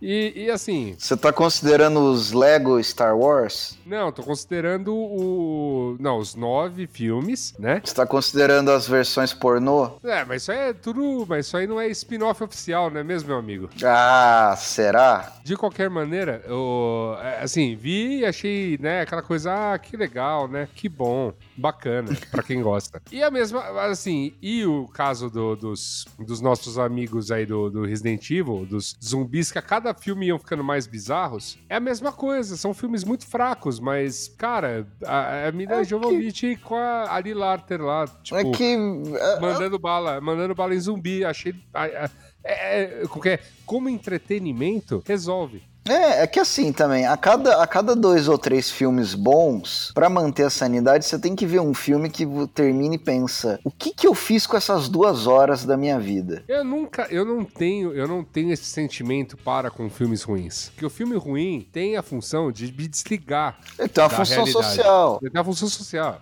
Por isso que o Yasuda tem um action figure do Vin Diesel na casa dele. Não, Não, chega a ser do Vin Diesel, mas tô pra comprar um, um- um action figure do Deadpool. Porque é um filme que é ótimo pra fazer isso. Ele é ruim, entendeu? E, e ao mesmo tempo, desliga. Você não pensa em mais nada. Ó, é, mas vamos avançar aqui porque você já deu brecha aqui pra boas previsões. Tá certo. Conceito de redes sociais em crise, com, com exatamente esse nome, né? É, Facebook em vertigem ali, o, qual é o nome do... Esse, esse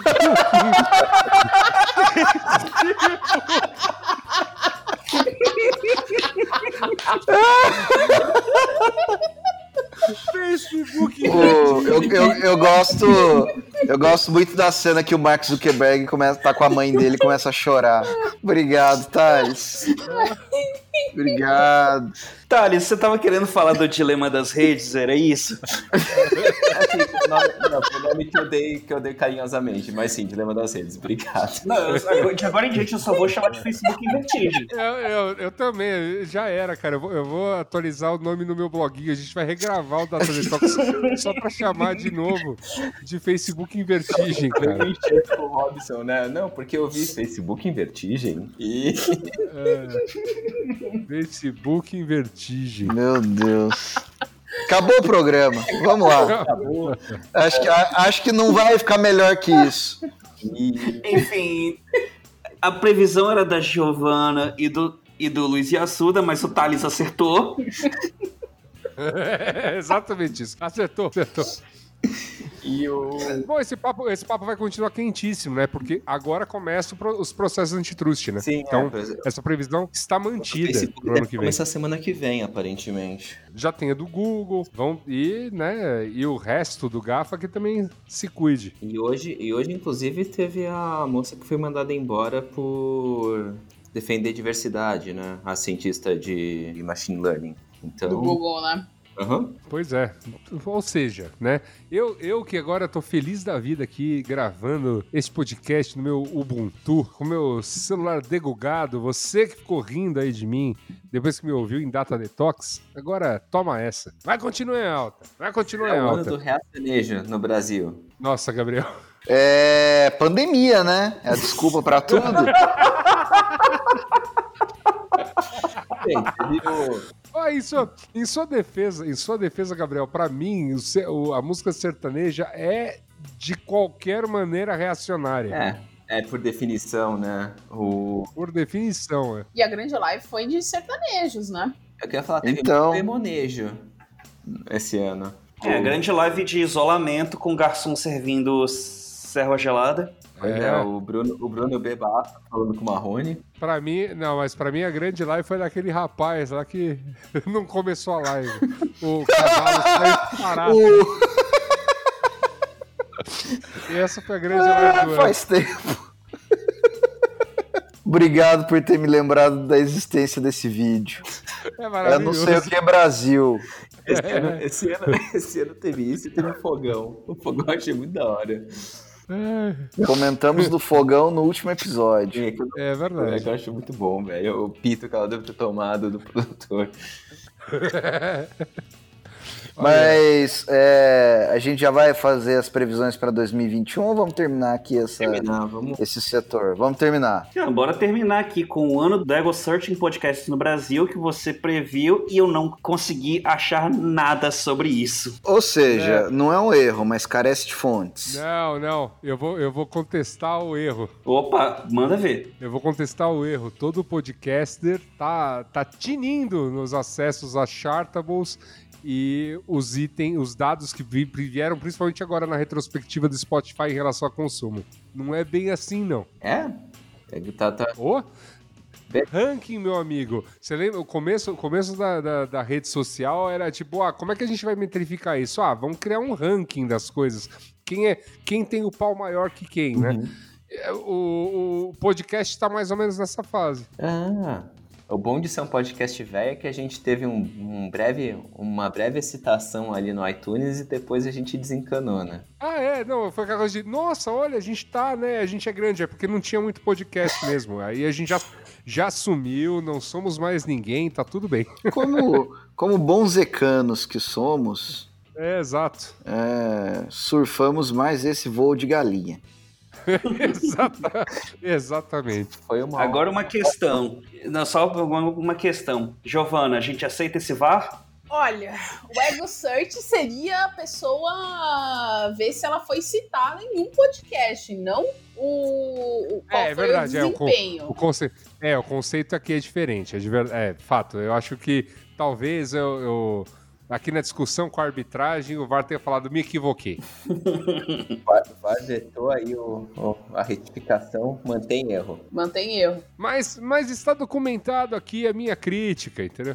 Agora, se você falasse, ah, o pessoal vai começar a, a- a- a jogar um monte de número pra ganhar para ganhar Media Kit, pra quem vem, quem é mais citado no wrap-up do, do Spotify, aí você teria ganho, mas você não falou. É, não falei, não falei isso. Tá certo, tá certo, tá certo. Você, tá- você tem, tem toda a razão. E a Suda já tá em outra onda do, da- do podcast nacional já. Ô, tô, tô, tô mega aqui. Próxima onda do podcast nacional é arrumar emprego, né? Sei lá.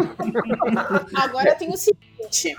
Agora eu, eu já tô na onda de manter o emprego. Exatamente, é. Mas, gente, ó, teve a- aquela questão dos detratores do, Do governo. do Paulo Guedes e teve, teve podcasters citados. Ah, é verdade.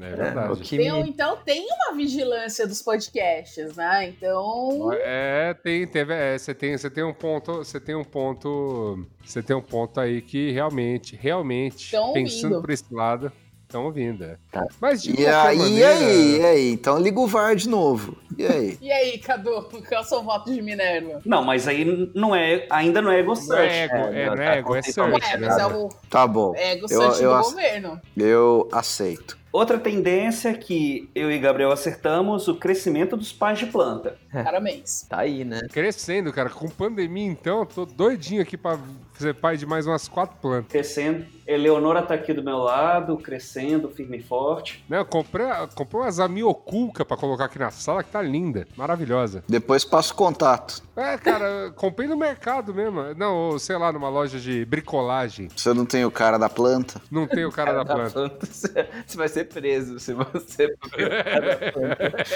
É por aí.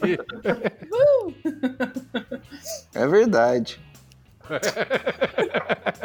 Tá, a aproximação Ai. cultural do mundo com a China. Foi um acerto É, unânime. É, todo mundo cravou e. Porque é natural, né, gente? O. o- o- é- é- assim, os caras estão dominando todos os aspectos né, é, econômicos. É natural que tenhamos uma aproximação cultural. Além disso, a cultura chinesa, assim, a gente já conhece um pedaço dela há muito tempo e ela é muito popular. Seja pela culinária, né, por exemplo. Eu queria falar, na Quanto- verdade, a comida italiana é o mashup da comida chinesa com a latino-americana, né? Exato, exato. Nenhum dos ingredientes nasceu lá, só juntaram tudo. Não, agora, mas falando de uma maneira muito mais comentando sobre isso, assim, há uma boa aceitação de comida oriental como um todo. E quando você fala em comida oriental, o grande berço dessa, dessa culinária é, é a China, né? O grande berço cultural do Oriente é a China. Então, não tem como passar por, ah, né, se você quer afundar a cabeça em cultura japonesa, em coisas coreanas, comida do Sudeste Asiático, etc., sem passar por China, né? Não, é Então- super importante, na verdade. Quando você vai estudar a história de qualquer um desses países, você é tipo. É tipo. Fazendo um paralelo com a história do mundo. Do mundo eurocêntrico, né? Você tem, tipo, toda uma, uma construção até as navegações, né? Bem ou mal, a China Aham. é mais ou menos assim, até o momento que a China começou, que os budistas começaram a ir pra todo canto, né? É, até antes, cara, Marco Polo não saiu de casa à toa. Ele falou, pega azul com a gente e vai. Pega azul com a gente e vai, exatamente. Então. Então tá aí, né? Beleza. Próxima. Fechamento de agências de publicidade no Brasil. Cadu errou. Tá aí. Pandemia, né? É. É, é, não fechou, fechou, né? Mas assim. Tem umas que estão segurando, né? Né, só demitiu em massa, cortou salário, fez tudo que podia. Fundi, fundiu, né?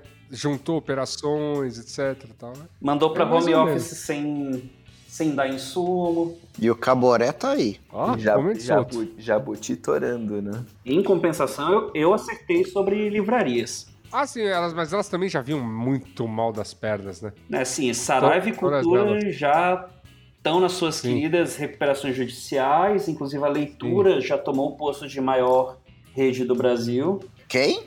A leitura. Confesso que nunca ouvi falar. Ela é de onde? Cara, eu acho que ela nasceu em Minas Gerais, mas eu não vou dar, eu não vou cravar cer- certeza disso. É, elas, a cult- cultura e Saraiva já vinham, né, em movimentos muito erráticos, né? Tá certo. é, a leitura é de Belo Horizonte, Minas Gerais. Parabéns, Cadu. Nossa. Mais um acerto. Mais um acerto de Carlos Eduardo. Vamos lá, próxima. Movimento de empreendedorismo de subemprego em alta no Brasil. Do Gabriel foi um acerto nervoso. Se você for com essa pro ano que vem, eu dobro. Ah, vai, né? Ah, cara, o bolo de pote, é isso que eu tava querendo mencionar aqui umas, umas coisas. ah, ah, um tempo atrás. A gente vai lá, ter que largar podcast e não apenas ir e pegar um, um emprego ou manter emprego, a gente tem que vender bolo de pote. Brincadeira artesanal. Obrigada. Entendeu? Porque bolo de. Não, é bolo de pote, Thales. Porque assim, ó, se você pega 5 reais cada bolo de pote e vende 200 bolos por dia, você vai ganhar 5 mil reais por semana. Olha o Yasuda treinando pra ser coach. E aí, a- é, aí, a- é, maravilhoso, é maravilhoso o diálogo. Tá, e, e você faz o que mesmo da vida? É, eu sou designer. E por que você não tá vendendo bolo de pote? Ah, porque eu optei por isso, ser designer. Mas você tá ganhando 5 mil por semana? Não, eu tô ganhando bem menos, mas eu vivo de férias porque faço o que amo. Cara, o, o papo é genial, cara. O papo Meu é- Deus. Pô, Cara, não faz bolo nem de pote. sentido, porque bolo é caro pra um caralho. Os insumos pra fazer bolo são muito caros. Bolo de pote. Doce, né? Doce é terrível. É, gente, é. Eu só falei isso que Boa. nunca fez bolo pra fora. Não, mas é isso. O menino provavelmente nunca fez, mas ele falou, mas eu só tô aqui dando uma ideia de, empreender, de empreendedorismo, entendeu? É, o Vocês famoso. estão me julgando? É, é que Jamais. nem quando, tipo, quando, quando a gente, lá pra 2009, olhavam pra gente e falavam, por que você não tá fazendo um blog de sucesso? O blog tá em alta, mano. Coisa. Você podia estar Tá em alta, mano. Não, empreender é isso. Ó, cara, por que você não, você não- por que você não pediu demissão do seu emprego e foi, entendeu? Empreender entregando marmita, sabe? Por que não, cara? Obrigado. Valeu. Porque você não empreende ou você fuma ao contrário, né? É, enfim. É. Tendência de coaching Quem não interna. empreende, se prende.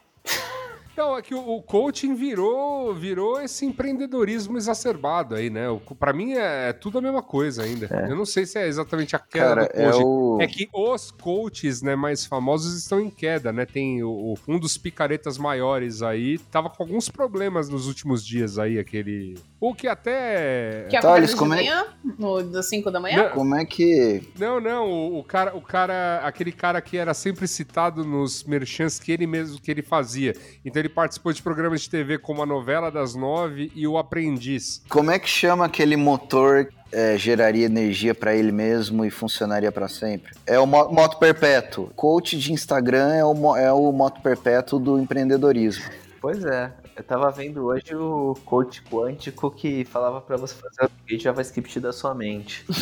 Olha é que é? aí. Como é que é? Coach quântico que tava sugerindo que você tem que aprender a fazer upgrade do JavaScript da sua mente com o Python 1.8. Sendo que, sendo que conceitualmente, tipo, eu não vou nem entrar no fato dele ter citado duas linguagens, mas tipo, o Python 1.8 é velho para um caralho. Thales, você é, é back ou front?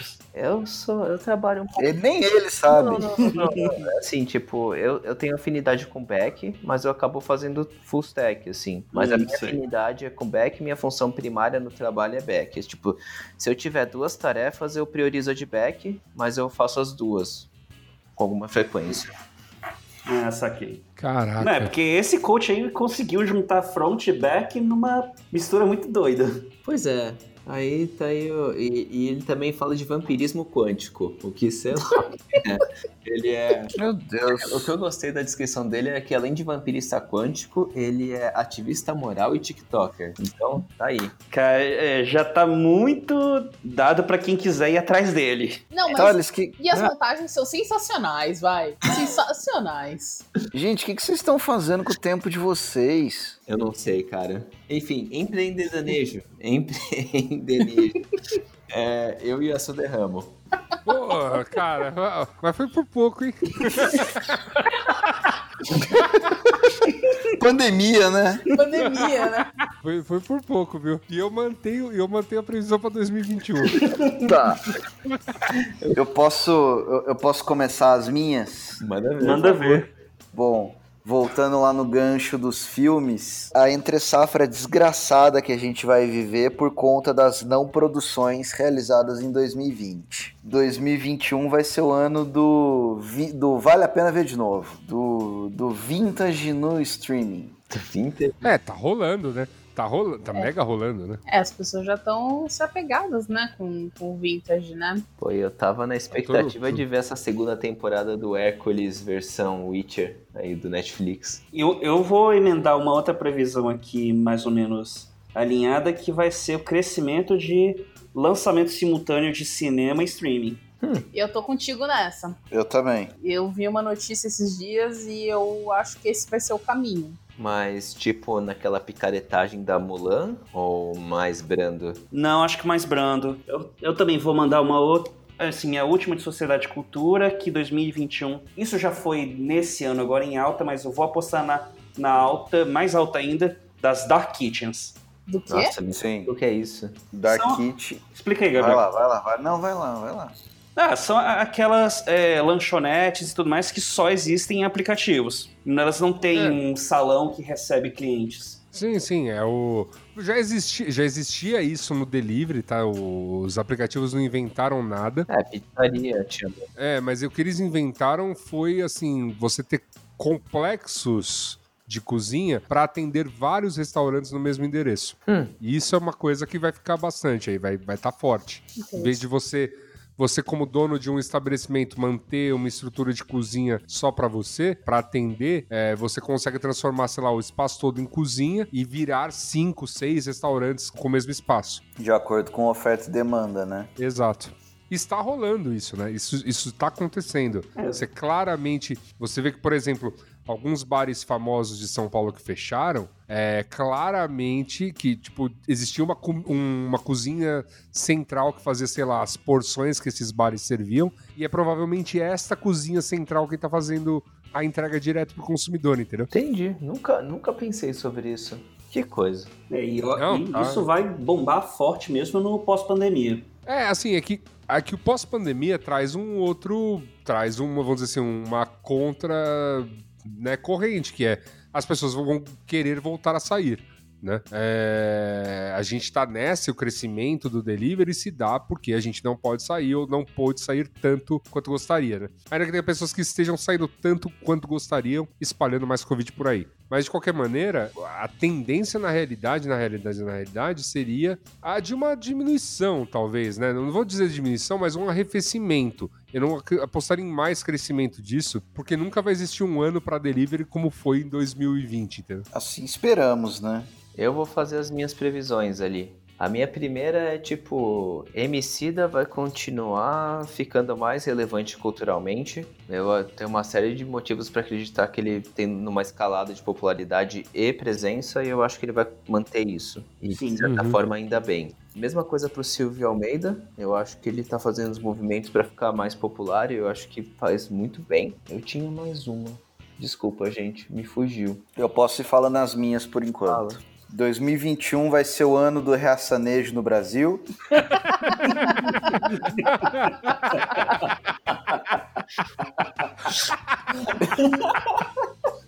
Agora vai.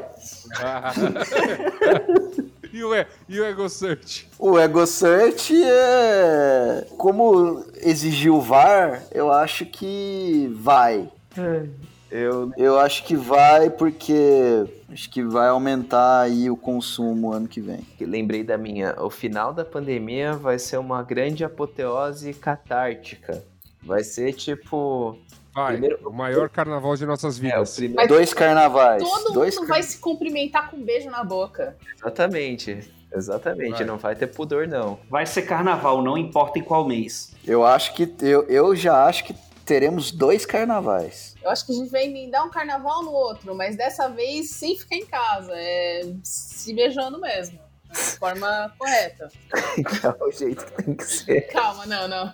Isso foi só uma brincadeira, isso não é minha aposta. Não, não, só isso. Vai ser catártico. Vai ser tipo, todo mundo vai estar muito afim de fazer alguma coisa muito divertida. Eu acho que eu vou passar em casa esse carnaval.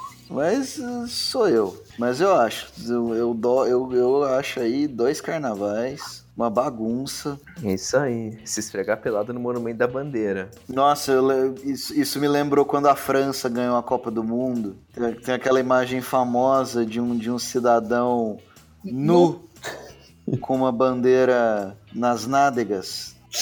Ai, Deus. Nas nádegas não, use o termo correto, que eu não vou citar aqui agora, mas é exatamente onde estava o dinheiro daquele senador. Mais, um, mais uma pro quadrinho, né? O cara enfiou o dinheiro. Uh. Teremos em 2021 um lugar mais insólito para acharem dinheiro? Não. Mais prof... Só se forem mais procurarem locais mais profundos. Nas águas profundas, né? Desenvolver tecnologia pra. Tipo Titanic, assim. Não, não, não acho que vão achar em lugares mais insólitos. Tá certo. Eu, eu vou fazer uma contra é, previsão do Gabriel e eu acho que vai ter sertanejo progressista, vai ser o progressistanejo. Esse sertanejo é legal. Ah, aí, aí, aí eu acho, acho que você tá, tá muito esperançosa. Eu acho que eu tô muito feliz com a possibilidade de uma vacina. Eu acho que o sertanejo acompanha a, a nossa democracia. Acho que o sertanejo já foi progressista no passado. E aí ele acendeu e não quis é, que mais ninguém acendesse. E virou reaça. É, não, eu, pra, mim, pra mim, esse efeito todo do sertanejo nas cidades tem um, um componente, como eu posso dizer, arcadista, assim, sabe? Fugere Urban, enfim. Como é que É, é? É, sei lá, o sertanejo pra mim vai continuar aquele sertanejo de centrão, saca? Do jeito que ele é. Tá tudo bem, Bom. né? Faz acordo com quem tiver, canta aí no Nacional Nossa. toda, todo jogo de futebol que acontece em Goiás. É, é isso aí. A- as cartas estão na mesa. Na verdade, o sertanejo mais tradicional me, dá, me tem uma vibe muito Casimiro de Abreu, assim, na minha cabeça. Que é tipo, vo- volta ao tempo de ouro ali, né? É, Casimiro de Abreu é o cara dos meus oito anos. Olha que saudade tenho da hora de minha vida, minha infância que Hum. que vai. Só pra fazer o. Justo. Mais alguma grande previsão em Sociedade e Cultura? Ah, eu quero apostar, eu quero que isso aconteça, o povo de esquerda voltando à rua pra protestar. Olha, É, eu, eu também acho ousado, isso. hein? É. Eu, eu vou dobrar essa aposta. Eu acho que o povo de esquerda vai finalmente se organizar em 2021. E, e essa aposta não é no vazio. Eu tô apostando bastante no, no- no Guilherme Boulos e a revolução que ele, que ele tá vindo com, com o pessoal aí da, da esquerda festiva. É, na qual, né? a esquerda todo mundo. eu, eu não queria, não queria ser o cara de jogar balde de água fria, você sabe que eu até apoio isso tudo, né? Mas Sem chance. Eu, eu, eu tô cuiaçuda. É, eu sei, os, os estudantes secundaristas já nos surpreenderam uma vez, alguém vai surpreender. Pode, não, pode até ser, mas assim, é, na primeira oportunidade que eles se verem assim, ah, o parti, os partidos, esses mesmos caras estão tentando tomar as rédeas. Eu, eu acho que uma, uma crítica importante né, nessa, nessa coisa toda é se perguntar por todos os motivos pelos quais né, as pessoas por quem a esquerda diz é, lutar não estão se sentindo nada representadas por ela. E tem um trilhão de componentes nisso, inclusive de não acharem o discurso verdadeiro, de não acharem que essa coisa de ah, é, sabe, todo o discurso que foi que se bateu muito durante essa campanha do Bolso, por exemplo, ah, o cara que escolheu estar na periferia, sabe? A pessoa fala, cara, não existe isso, sabe? Você ainda tem opção pra caralho e vai, e vai tomar no meio do seu cu. E é um pouco isso, sabe? Eu acho que ainda tá faltando. Tem. E faltando principalmente porque tá faltando um negócio muito importante na esquerda, que é estas pessoas é que precisam representar a esquerda e não mais serem representadas por, por talvez uma, uma camada muito acadêmica, muito muito classe média alta, barra zona sul do Rio, barra, enfim, o que você quiser entender disso. É, novamente, eu acho que é, achar que tem algo muito revolucionário em- no que aconteceu em São Paulo, por exemplo, ou mesmo em outras cidades, e a, e a derrota como foi, acho que teve coisas importantes, foi legal ver todo mundo se unindo, mas é, não pode mascarar os problemas que ainda existem, que é, cara, sabe, precisa ter gente preta chegando no- nas lideranças dos partidos de esquerda que dizem representar os pretos, as mulheres, a mesma coisa, o- os candidatos trans, e não pode ser cota, entendeu? Tem que ser um lance assim, ó, esses caras precisam estar mesmo, assim, na linha de frente, não só pedindo voto. Ter a representação do país, né? Sim. Mas eu, eu- mas eu, eu realmente acho que são exatamente esses movimentos identitaristas que vão puxar a manifestação para as ruas. É, mas eu ainda não, eu ainda não acho que é 2021, porque hum, a gente ainda tá lambendo feridas mais severas, e principalmente da pandemia. Eu acho que em um dado momento, em um dado momento, com Bolsonaro no governo, com o Centrão, com Mamata, com os filhos, com, sabe, com tudo isso aí, vai é, tipo, o- a previsão do grande carnaval vai ser mesmo, cara, porque, sabe, até eu que negócio de política, eu tô emputecido com tudo isso. Eu quero ir pra rua gritar, sabe? Eu quero, quero extravasar. Tá todo mundo muito puto. Então, eu acredito que 2021 ainda vai ter isso, sabe? É, e, é, e, e- vai ser muito bem-vindo, vai ser muito necessário. E depois, cara, porque a gente vai ter oportunidades de continuar discutindo política e tudo mais, mas é jogar um peso. Essa dita esquerda ou nova esquerda não consegue arregimentar isso deste tamanho que vocês estão imaginando. Eu acho. Ela, não, ela não consegue passar no psicotécnico. E, novamente, eu sou partidário, mas, pô, tem que. Você tem que. É, né, sei lá, de certa forma, fazer a autocrítica. Aí, né? Ah, é. o, o- o bom discurso do. Não acho que é quem vai ganhar, porque quem vai ganhar já tá decidido. Né, cara? A gente tá fazendo autocrítica desde aquele último. Desde aquela futurospectiva lá na cervejaria, cara. Chega de autocrítica. É muita autocrítica. Então, então vamos falar de tecnologia, que é só criticar mesmo. Oba! Não, não, pera aí, que eu tenho uma última previsão aí de sociedade e Ih, cultura. Rapaz. Ih, rapaz. Eu acho que 2021 vai ser o ano do abandono das plantas. Vixe. É, vai. Após o, após o fenômeno do, do aumento dos pais de planta, Vai ter um mais escroto. Vai ter um bem mais escroto. O abandono dos animais de estimação. Nossa. Putz, Que bad. Vai. Esse é bad, esse é escroto. Porque todo mundo adotou não sei quantas, quantos filhotes, e, e aí quando voltar a trabalhar fora de casa, né? Ai, dá muito trabalho.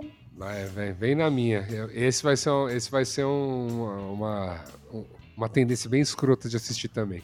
É. Fiquei, fiquei down agora, né? Que coisa, cara. peço desculpa a todos. Faz uma previsão bonita aí, Giovana, pelo amor de Deus.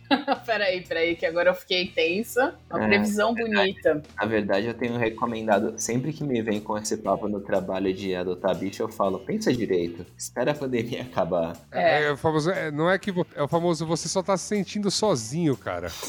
Vai- calma. Calma, cara. Eu acho que.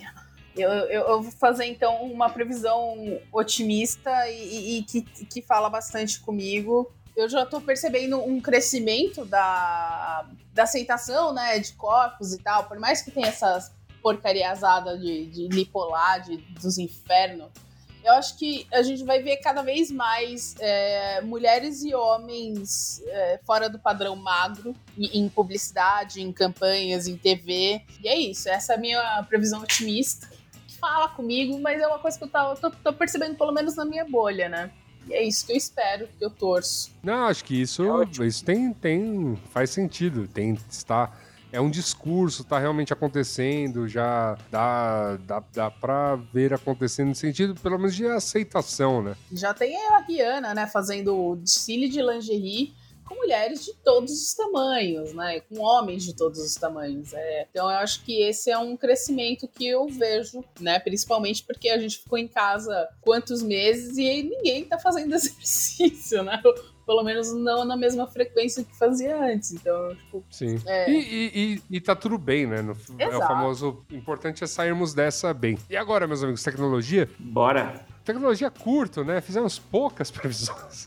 Que bom. Bom, É que tá, a tecnologia já, já não encanta mais a gente. eu vou fazer. Eu, eu vou fazer um parênteses sobre a sua questão tecnológica, Cadu, porque nós gravamos um Braincast sobre isso. É, você marcou aqui que 5G brasileiro será chinês, que foi previsão de Gabriel Thales, e você já cravou isso um erro. A gente ainda não tem como saber. O que existe hoje aqui, que é uma tecnologia da Ericsson, pode ser. É, é- é tipo, é 4.75G, não- mas não é 5G de fato. É uma banda extra na, na transmissão 4G que foi aberta, que possibilita mais velocidade e que, e que é, portanto, funciona nesses smartphones 5G que chegaram no mercado brasileiro, mas não, não é 5G, tá? É o, Ah, é sim, o botão. É o botão turbo do 486. É, tipo isso.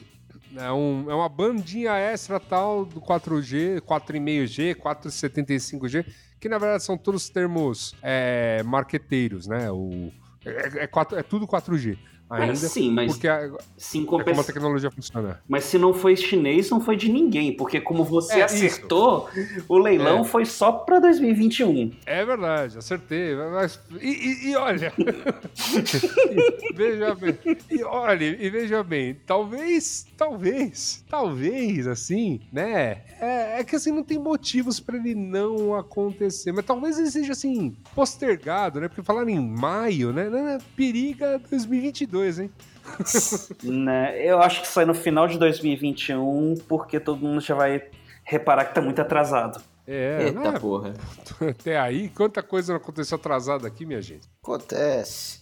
Eu, eu, já, eu já faço minha aposta aqui que o. Eu, eu, re- eu dobro a aposta que será chinês. Assim como a vacina. Porque tá tudo conectado, vocês sabem, né? É, exatamente, as torres de 5G, né? Sim, sim. Na verdade, o que aconteceu é que a China criou o vírus e a única cura é instalar antena. Que depois Isso. vai dar outro problema, que é lavagem de E a vacina. Porque a vacina vai chipar todo mundo. Exatamente. Isso é um problemão, velho. Mas é isso. né? Eu acho que temos. A rigor seria isso. A rigor seria isso. O que mais que tivemos de previsão? Tivemos ó, crescimento da oferta de interfaces de voz e dispositivos no Brasil. De fato. Tá barato, né? Tá, ba- tá barato botar um microfone de importantes empresas de tecnologia pra te espionar o tempo todo, né? Por que será que tá tão barato? Por que será? Por que será que estão dando aí certas, certas interfaces? Cara, eu, eu tenho umas coisas que eu não instalo em casa nem de graça, cara. Essa é uma delas. E fora que, fora que mó. Eu, eu me sinto. Cara, aí que tá. Eu sempre, sempre que eu vejo, você tá lá, você vê o filme, daí chega o cara e fala: Robert Leia, acende a luz. Ah, sei lá, fala tipo, Alex, acende a luz. E daí acende a luz, liga o fogão. Porra, não, você não se sente um babaca chegando em casa e mandando uma máquina fazer uma parada com a voz? Eu, pois é, cara, eu sei lá. Mas é tão gostoso quando você tá cozinhando alguma coisa, você fala, ok, timer 5 minutos. É, Cara, é, Pra mim, é a uni- pra mim é a única utilidade. Cara, eu não sei, eu prefiro girar a campainha do fogão. eu, eu adoro fazer o. Adoro esse, esse barulhinho. E é mais barato. Eu sou. é, eu sou meio trouxa, Mas verdade. Com os dispositivos aí você controla o calendário sem utilizar as mãos. Tá certo. É a única vantagem. Ganhei uma de presente, né? Apareceu na minha porta um bilhetinho. Quem será que me deu? Tô brincando. Não vejo utilidade. Você brinca, chegou um pacote no meu nome hoje que eu não faço ideia de onde veio. É, meu Tô amigo. falando, velho. Eu tô, eu tô incomodadíssimo que ninguém falou que tava vindo isso. E eu não sei, eu não sei quem, fala, quem mandou essa porra. Você não abriu? É, abri, mas eu, eu, vendo que é, eu sei lá o que quem mandou. Não tem bilhete, não tem nada. Tem só o produto. E não é amostra. Hum. Então, sei lá, velho. Sei lá, eu vou abrir e na verdade vai explodir. Crescimento do mercado de automação doméstica no Brasil, que eu apostei, acertei. Não, e assim, e- e você esqueceu do principal aqui, que, cara, fo- 2020 foi o ano do Rumba, ou do aspirador robô no Brasil. Oh, verdade. As vendas, quando eu vi lá uma reportagem, as vendas no, acho que no mês de abril foi assim 800% maior que no ano passado. O crescimento esse ano acumulado é 300 e cacetada por cento, assim. É só fazer Absurdo. a classe média varrer o próprio chão, né? É, coisa incrível, né? Né? E vai continuar essa onda, viu? Vai, porque agora tem o Rumba que passa pano. Ó, É, tira pó, passa pano, é, é um... Exatamente. Enfim, o deixa pra lá. homem branco não vai precisar nem mais, nem mais passar pano pros outros. É, mas, tipo. Mas eu sou um grande entusiasta do- dos aspiradores robóticos. Você até tem amigos que são. Eu tenho até amigos que são. No, no Brasil eu tinha um bem burrinho que eu amava. Que era um que ele, tipo. Ele não tinha mapeamento nem nada. Ele ia batendo a cara na parede. Ele ia batendo, é. Eu, eu, eu, ado- eu adorava um que teve, que rolou aqui também, só que ele a bateria dele durou uma semana. Eu consegui devolver no prazo de Sério? ter reembolso. Tá, porra, irmão. Achei, achei uma porcaria, assim. Nossa, não, o meu funcionava benzinho, assim. Eu comprei no Japão. Quando a gente tava lá, eu trouxe junto. Ah, pô. Só que ele era burrinho de tudo, mas eu amava. Porque você liga, ele, ele varre a casa e pronto. Ah. Eu odeio varrer a casa. Eu também não sou fã, não, cara. Eu vou te dizer que. Cara, eu, eu, eu- assim, eu prefiro lavar rejunte no banheiro mas- do que varrer uma casa, velho. Mas não precisa varrer, é só lavar tudo. Passa aspirador, gente. Tem aspirador de mão. Mas a- passar Pois aspirador é, é, mas- chato, é que nem passar vassoura. É chato, é igual, é exato. dói- Depois minha coluna fica toda quebrada. Eu fico mal com isso. Não, mas tem aqueles que são, são verticais, gente. Eu tenho. Mesmo com ele, mesmo com eles, eu tenho um que é vassoura, desse tipo vassoura vertical assim também. Eu- Não, não, não me. Não é legal. Como eu falei, prefiro lavar rejunte no banheiro, esfregar lá o- os rejuntezinhos pra ficar branquinho, do que varrer uma casa. Aliás, eu tenho uma mistura meio mágica pra tirar isso sem você precisar esfregar. Depois eu mando. Olha, por favor. Pô, manda no grupo. Eu mando no grupo. É, na verdade, é cloro com, com óleo de malaleuca. Tipo, você coloca no borrifador, esguicha, esguicha, daí, tipo, o rejunte vai ficar limpo por si só. Você só precisa dar uma passadinha de pano safado. Mas que maravilha. É bem bom. Hum. Tem o perigo do cloro Muito ali, bom. mas é só você usar roupa branca pra passar, né? Ah, cara, ou eu tenho a camiseta preta aí que já tá com várias bolinhas rosas da, de respingo de cloro e tá tudo bem. É ela que eu uso pra fazer a faxina. Aí, É, ah, tá aí uma boa tendência pra. Quer dizer, é uma tendência de 2020 que ninguém apostou, né? A volta do, do, do tie-dye forçado. Tie-dye tá super na moda também. Mas é, a, a minha aposta, é, vou fazer um, um, pop-up Sociedade Cultura, eu acho que roupas confortáveis vão vir pra ficar. Que as pessoas vão voltar a andar na rua e elas vão querer usar roupa confortável. Ninguém vai mais querer usar jeans. Ó, olha, difícil, viu? O que eu conheço de gente tá reclamando do tipo saudade de usar meus sapatos, saudades de usar um terno. Foi o Conheço, tema, foi o tema do Conheço. último Mupoca, inclusive. Ah, Saudade. pessoas, ah, as pessoas estão com saudade até a página 2, né? Que aí quando tiver que usar terno, vai falar, putz, vontade de usar um pijaminha. Eu, tô com, eu já tô com saudade do isolamento social. Só quer reclamar. Já tô com saudade de não ter que dar desculpa, né, pra ir no rolê. De você, na verdade, de não ser, não, não ser você o julgado de não ir, mas você julgar quem vai, né? É, não, eu, eu, eu, eu falei brincando. Tenho saído bastante de casa É, ok. e É gostoso, percebo que é gostoso se produzir. Tem seu charme, né? O que eu acho que a gente tem que considerar agora, mas, mas não, não, não questionando sua previsão, tá? Eu acho que ela vem, mas ela vive em harmonia com essa vontade das pessoas de Se arrumarem. se emperequetarem Ah, sim. pra. é, como é que é? Anular suas próprias personalidades.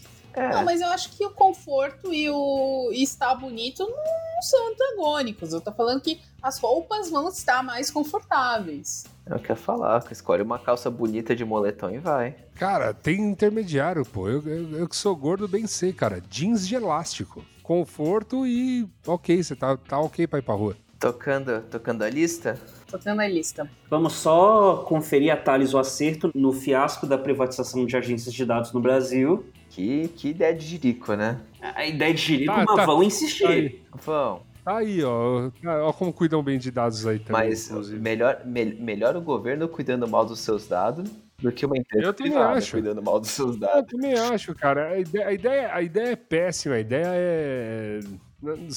Cara, não tem. Ah, meu Deus. Pois é, e enfim, né? É, 5G brasileiro será chinês, isso aí a gente, o Yasuda pré-contestou, não sei, não dá pra saber. Eu, eu acho que é um erro porque não saiu, então. Isso, é, é, tudo bem, é, não saiu esse ano, de fato. é, E discussões de uso de VPN no Brasil. Que Que, que na verdade. É, que na verdade entram muito na, na, na questão da privacidade. Então, assim, o discurso de privacidade este ano rolou, assim, do. O dilema das redes fez, né? Desculpe, o Facebook em Vertigem fez muito bem a discussão, apesar de ser um filme extremamente questionável por N motivos. Mas ele fez bem para a discussão. Acho que ele trouxe o- o- a conversa para um nível das pessoas que não são afeitas à tecnologia. uhum. Isso é bom. Isso não é uma coisa ruim. É, e, e na verdade, aí dobrando, eu acho que essa, essa discussão vai se manter em 2021, especialmente porque a gente vai estar discutindo os processos contra os, as grandes empresas de tecnologia, né? Eu, eu tô intrigado com uma coisa maravilhosa aqui. Desculpe comentar. A nossa previsão de VPN foi a 1 hora e 40 minutos do programa anterior. A nossa próxima previsão, que vai ser esportiva, vai ser só em 2 horas e 7 minutos. O que, que a gente fez por meia hora nesse programa? Cara, Eu te digo, a gente defenestrou alguma coisa. tá certo. não, a gente, tá. não, no outro programa a gente saltou de tecnologia para política interna. Ah, tá, ufa. Eu falei pronto. Falei pronto. Era só, era só o que faltava. e eu vou mandar Ah, mais é- uma ah, é, que a previsão de. A gente, a gente deixou política interna por último porque a gente tava Tava triste. puto, é. Porque triste. era 2019 e a gente achou que nada podia piorar. Isso. Exato. Eu vou mandar Lembrei mais a- uma previsão lembrei a- aqui de. Lembrei agora. Tá pior, vai piorar. Eu vou mandar mais uma previsão aqui de tecnologia que 2021 não será o ano da tela dobrável. Bom, não, ai, não vai ser tão cedo, tal.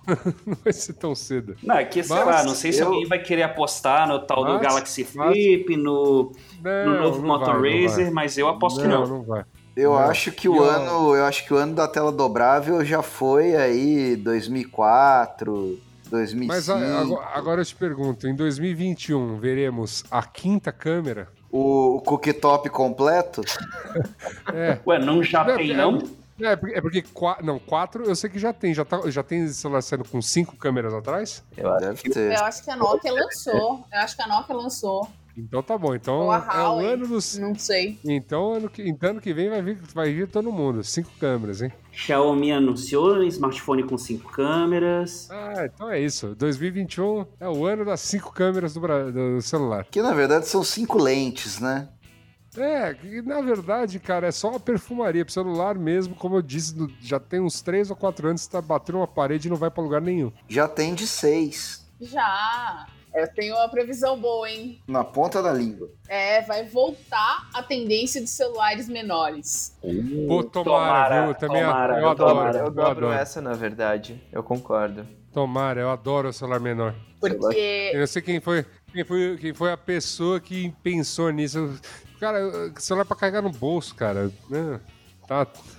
Graças a Deus. Vai voltar a telinha 4 de 4 polegadas, e 4,5, né? Já tá bom, já, já faz muita coisa Tá com bom, polegada. tá ótimo. Não, que seja Eu- 5 eu- mesmo, pô. Pô, pra que celular mais que isso? Eu tô de acordo com vocês também, não tem como evitar. Só que como é que. O que, que você vai usar de tábua de frio?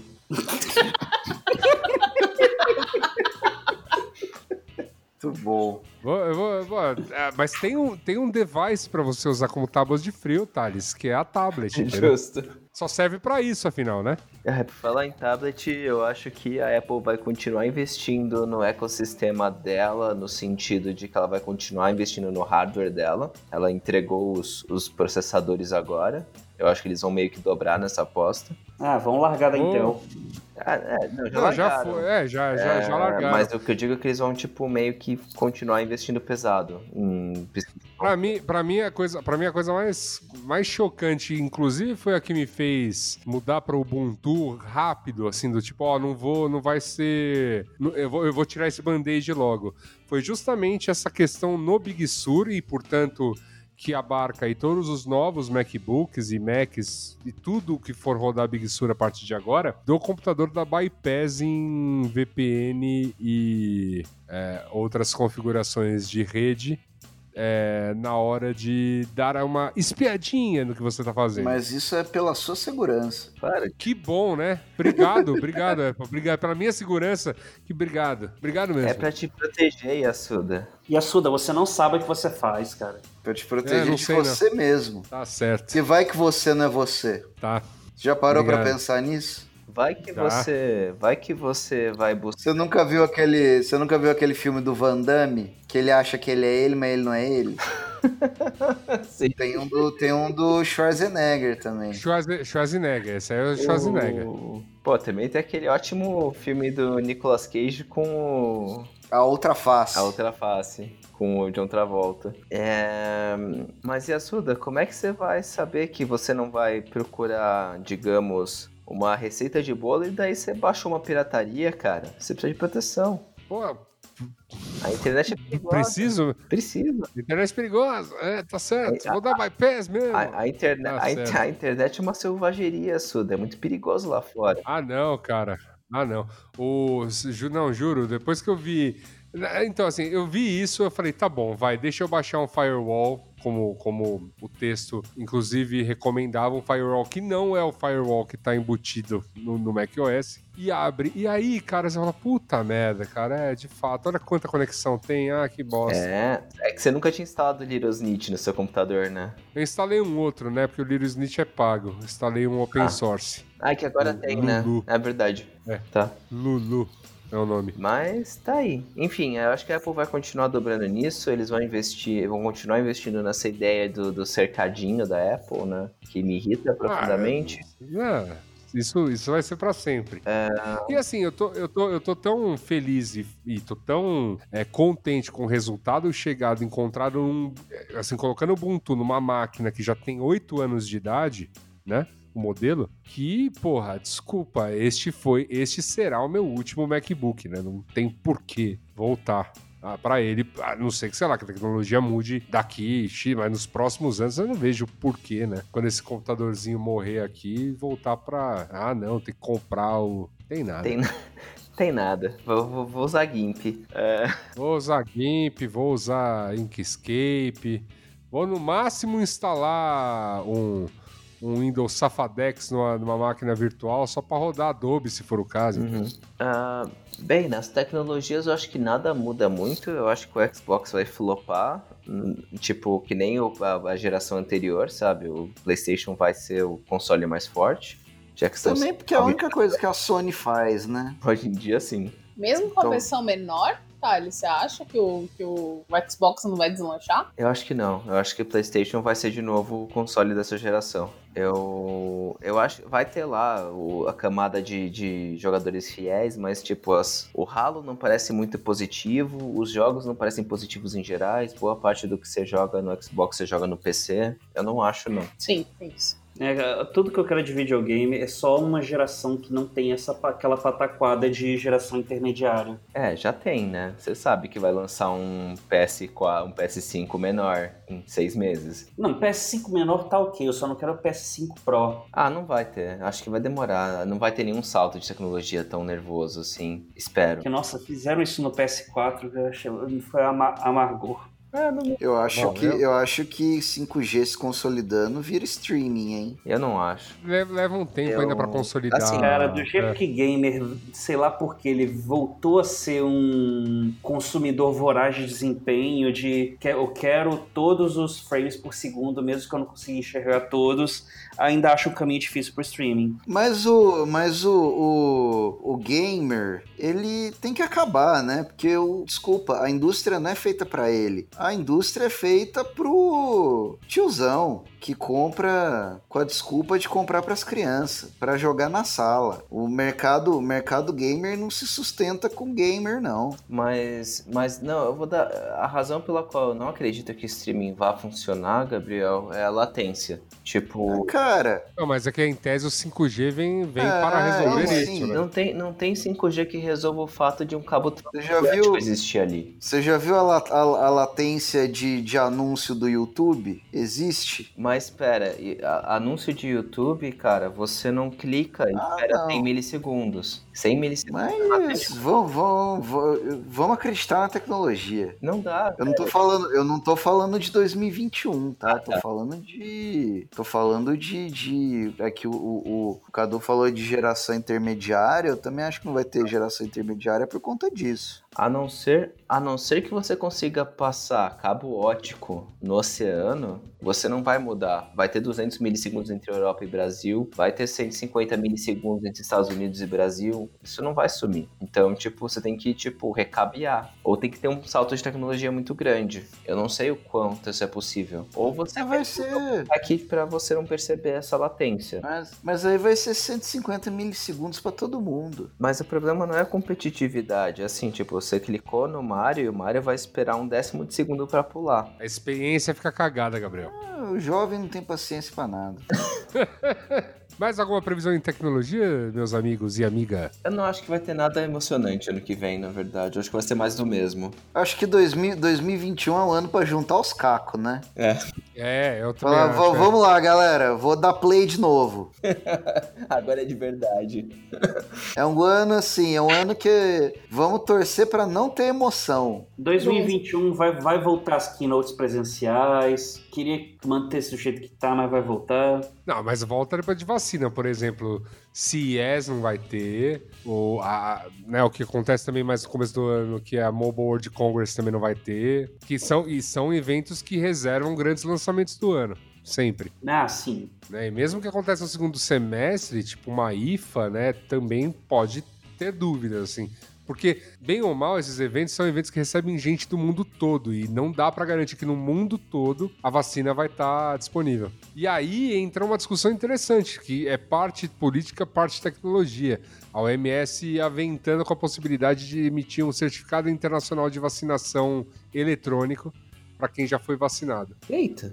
É... Mas é possível. Lógico que é possível. E é o lance do que, muro, que muros ergueremos a partir de 2021, meus amigos. É, porque isso já tem. Isso já tem aplicativos que funcionam como documentos, o que não garante, né, que, que um, um atestado de vacinação não seja também. Então, mas há uma discussão muito forte também de se sai não sai, porque assim, foi sugerido, porém, obviamente, ativistas, né? É, muita gente da, da sociedade civil se mobilizou a falar isso. Esta suposição é, uma- é absurda. Mantenha os controles, faça controles tal, não- a certificação é um negócio pesado, mas aquela coisa também, pode ser que role. Então, para viajar por aí, você vai ter que ter o certificadinho, o que vai te impedir, claro, de entrar em certos países se você não tiver. Bem, a rigor a gente já não faz isso com febre amarela? Faz. Então. Mas a, a vacina de febre amarela está disponível, né? Justo. Eu vou mandar uma última aqui. Que eu acho que o Pix vai bombar. Pix? Vai o quê? O Pix vai bombar. Vai, vai bombar. Não, tipo, vai tá bombar, vai, vai fazer sucesso. Então, vai. Vai. bombar, tá bombando. Vai. Já tá bombando. Já estão querendo Já tá colocar bom. imposto nele. É, não, já, já tá, tá, tudo, tá tudo certo com ele, cara. Eu não criei. Cara, eu criei. Vocês Eu, criaram. eu usei, eu usei a minha tática que eu tenho usado pra tudo. Criei um alias, um e-mail só pro Pix. E aí, se eu cansar desse Pix, eu jogo o alias fora, crio outro. Mas me diz É, uma só, não tô, só, não- só não tô querendo associar ele ao meu CPF ou ao meu. a chave CPF, chave. Porque é, uma chave por instituição, né? É, Qual é a vantagem? É isso que eu fico pensando. um limite de 5, se eu não me engano. Você só pode ter, você só pode ter seu nome e cinco chaves. Então, mas se eu trocar de banco, eu posso levar o meu, a minha pode- chave para outro banco? Pode. existe portabilidade de chave. Só que sa- sabe que é uma Ah, coisa então mais fácil que você pode fazer? Mas sabe uma coisa mais fácil ainda de fazer? Você pode, tipo, simplesmente apagar o, o- a chave que você tinha num banco e abrir uma nova no outro. Mas qual é a vantagem disso do Pix? Ah, Só pra eu tentar entender, porque eu não acompanhei. É a falta de Pix é um- paciência do jovem, Thales. Ah, Thales, o Pix, é, o Pix veio para substituir as transações eletrônicas de banco, só que com possibilidade de, de substituir também as transações por cartão. Só que para essas vai ter, um, vai ter uma taxa, só que a taxa é bem menor do que a do cartão para comerciantes. E para a pessoa física, em tese, nesse começo, sem imposto, é de graça. E a transferência é, é instantânea. Né? E não, Então, tem, e não tem horário, né? é, não tem horário. Então, se eu trans- quero transferir 50 reais pro Gabriel e, e faço um Pix a essa hora avançada da noite, cai na conta dele em 10 segundos. Entendi. É a falta de paciência do jovem. É, assim, a, tec- a tecnologia não é ruim. é, pelo contrário, ela tem, tem. Como eu posso dizer?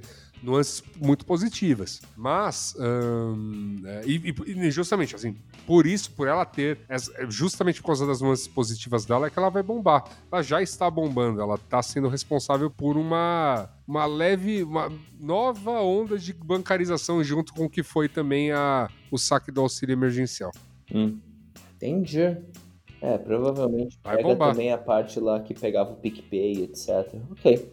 Isso. Então imagina que, por exemplo, cara, o governo lançou o grande mobile payment dele, que é tipo, cara, abre qualquer aplicativo, bota o e-mail do a chave do outro fulano, que pode ser o e-mail dele, o CPF dele ou o celular dele, você tem e transfere o dinheiro e acabou. E qual- independente do banco que você tiver, o dinheiro vai chegar na conta do cara. Uhum.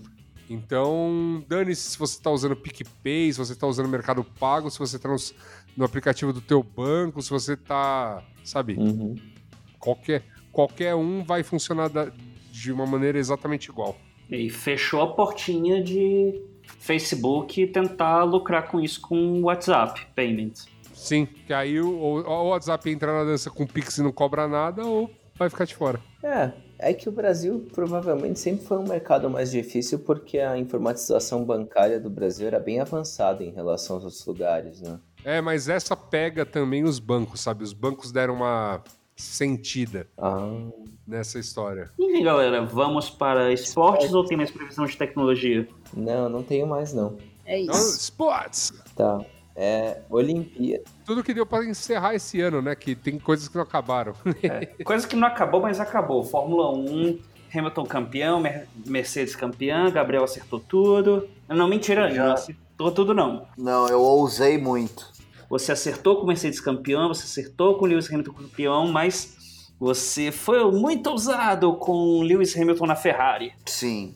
Eu, Muito ousada. eu acho que ele renova mais um ano com a Mercedes e é campeão de novo. Ah, vai ter carro ano que vem pra competir com a Mercedes? Ainda não, né? Então, Não, mas dois, aí 2020, quando ano que vem eu falo de 2022. mas eu li que grande mudança prometida pra 22 pode ser postergada, né? É, mas vamos, vamos deixar 22 para 22. Eu acho que 2021 vai ser o último ano da Fórmula 1 como a conhecemos. Vulgo mon- montadoras e, e- e carros com motor a combustão. Já tá, já tá bem difícil pra Fórmula 1, né? A saída da Honda deixa a categoria basicamente com dois motores, né? Ah, Três. não, três: Mercedes, Ferrari e É. Renault. Verdade. É que eu, Mas. sempre, eu sempre considero a Ferrari, porque a Ferrari pra mim é uma coisa só, tipo ela e o motor velho que ela vende pra, pra uma outra equipe. Mas vocês têm razão, são três motores. E a Ferrari vende para Alfa Romeo e para Haas, né? Aham. Enfim, mas, mas não Que é. são equipes que andam, são equipes que andam lá atrás, né? Então, É, junto com a Ferrari. Ano que vem, cara, eu acho que Ferrari vai voltar ao topo. não tem tempo pra mexer nesse motor, não volta. Eu É. acho que não, porque teoricamente o regulamento muda em 2022, mas eu disse, eu disse achar que 21 vai ser o último ano é, como conhecemos, não necessariamente por conta das mudanças de regulamento para 22 mas acho que vai ser um ano de muitos países adiantando suas legislações em relação a motores a combustão, assim como o Reino Unido está fazendo já, já em 2020. E é uma coisa, e é uma coisa interessante aqui, que na verdade, assim, qual que é o ponto? É, tipo, a Fórmula 1 vira elétrica, pô, a FIA já tem a Fórmula E, tá prontinha. Aliás, uma, e a Fórmula, né, o, a Fórmula de disputa da Fórmula E. É, mas a, a Fórmula E, como ela é hoje, ela é a rede TV da, da do automobilismo, né? É, mas, cara, mas olha, é assim, é a, é a rede TV do automobilismo com todas as montadoras possíveis e imagináveis entrando, né? Sim, mas, mas não tenho. Quis dizer. Meu paralelo foi pelo seguinte: a Rede TV foi a primeira a ter, a ter a ser Full HD no, no Brasil, né? É, acho que tem a tecnologia, tem ingredientes interessantes ali, mas não tem o, o, a força midiática que a Fórmula 1 tem. E a Fórmula 1 há, algum, há alguns anos já tá, tá na mão de americano e se tem alguém que sabe fazer entretenimento esportivo, é americano. Cara, eu, eu entendo isso, mas novamente, eu vejo, vamos dizer assim, o, o, lance da Fórmula E, que eu, e, é, e, nós que estivemos em eventos dela, a gente tá ligado, cara. Ela é muito Sim. mais democrática, cara. Sim. Isso me soa uma coisa. Ó, o esporte vai para cá, Fórmula 1 que abre o olho. Não vai, até porque a aposta da Fórmula 1, que era motor híbrido e combustíveis menos agressivos, também já não já dentro da indústria já vai ser pulado, já vai tudo para elétrico. É, mais, mais ou menos, né?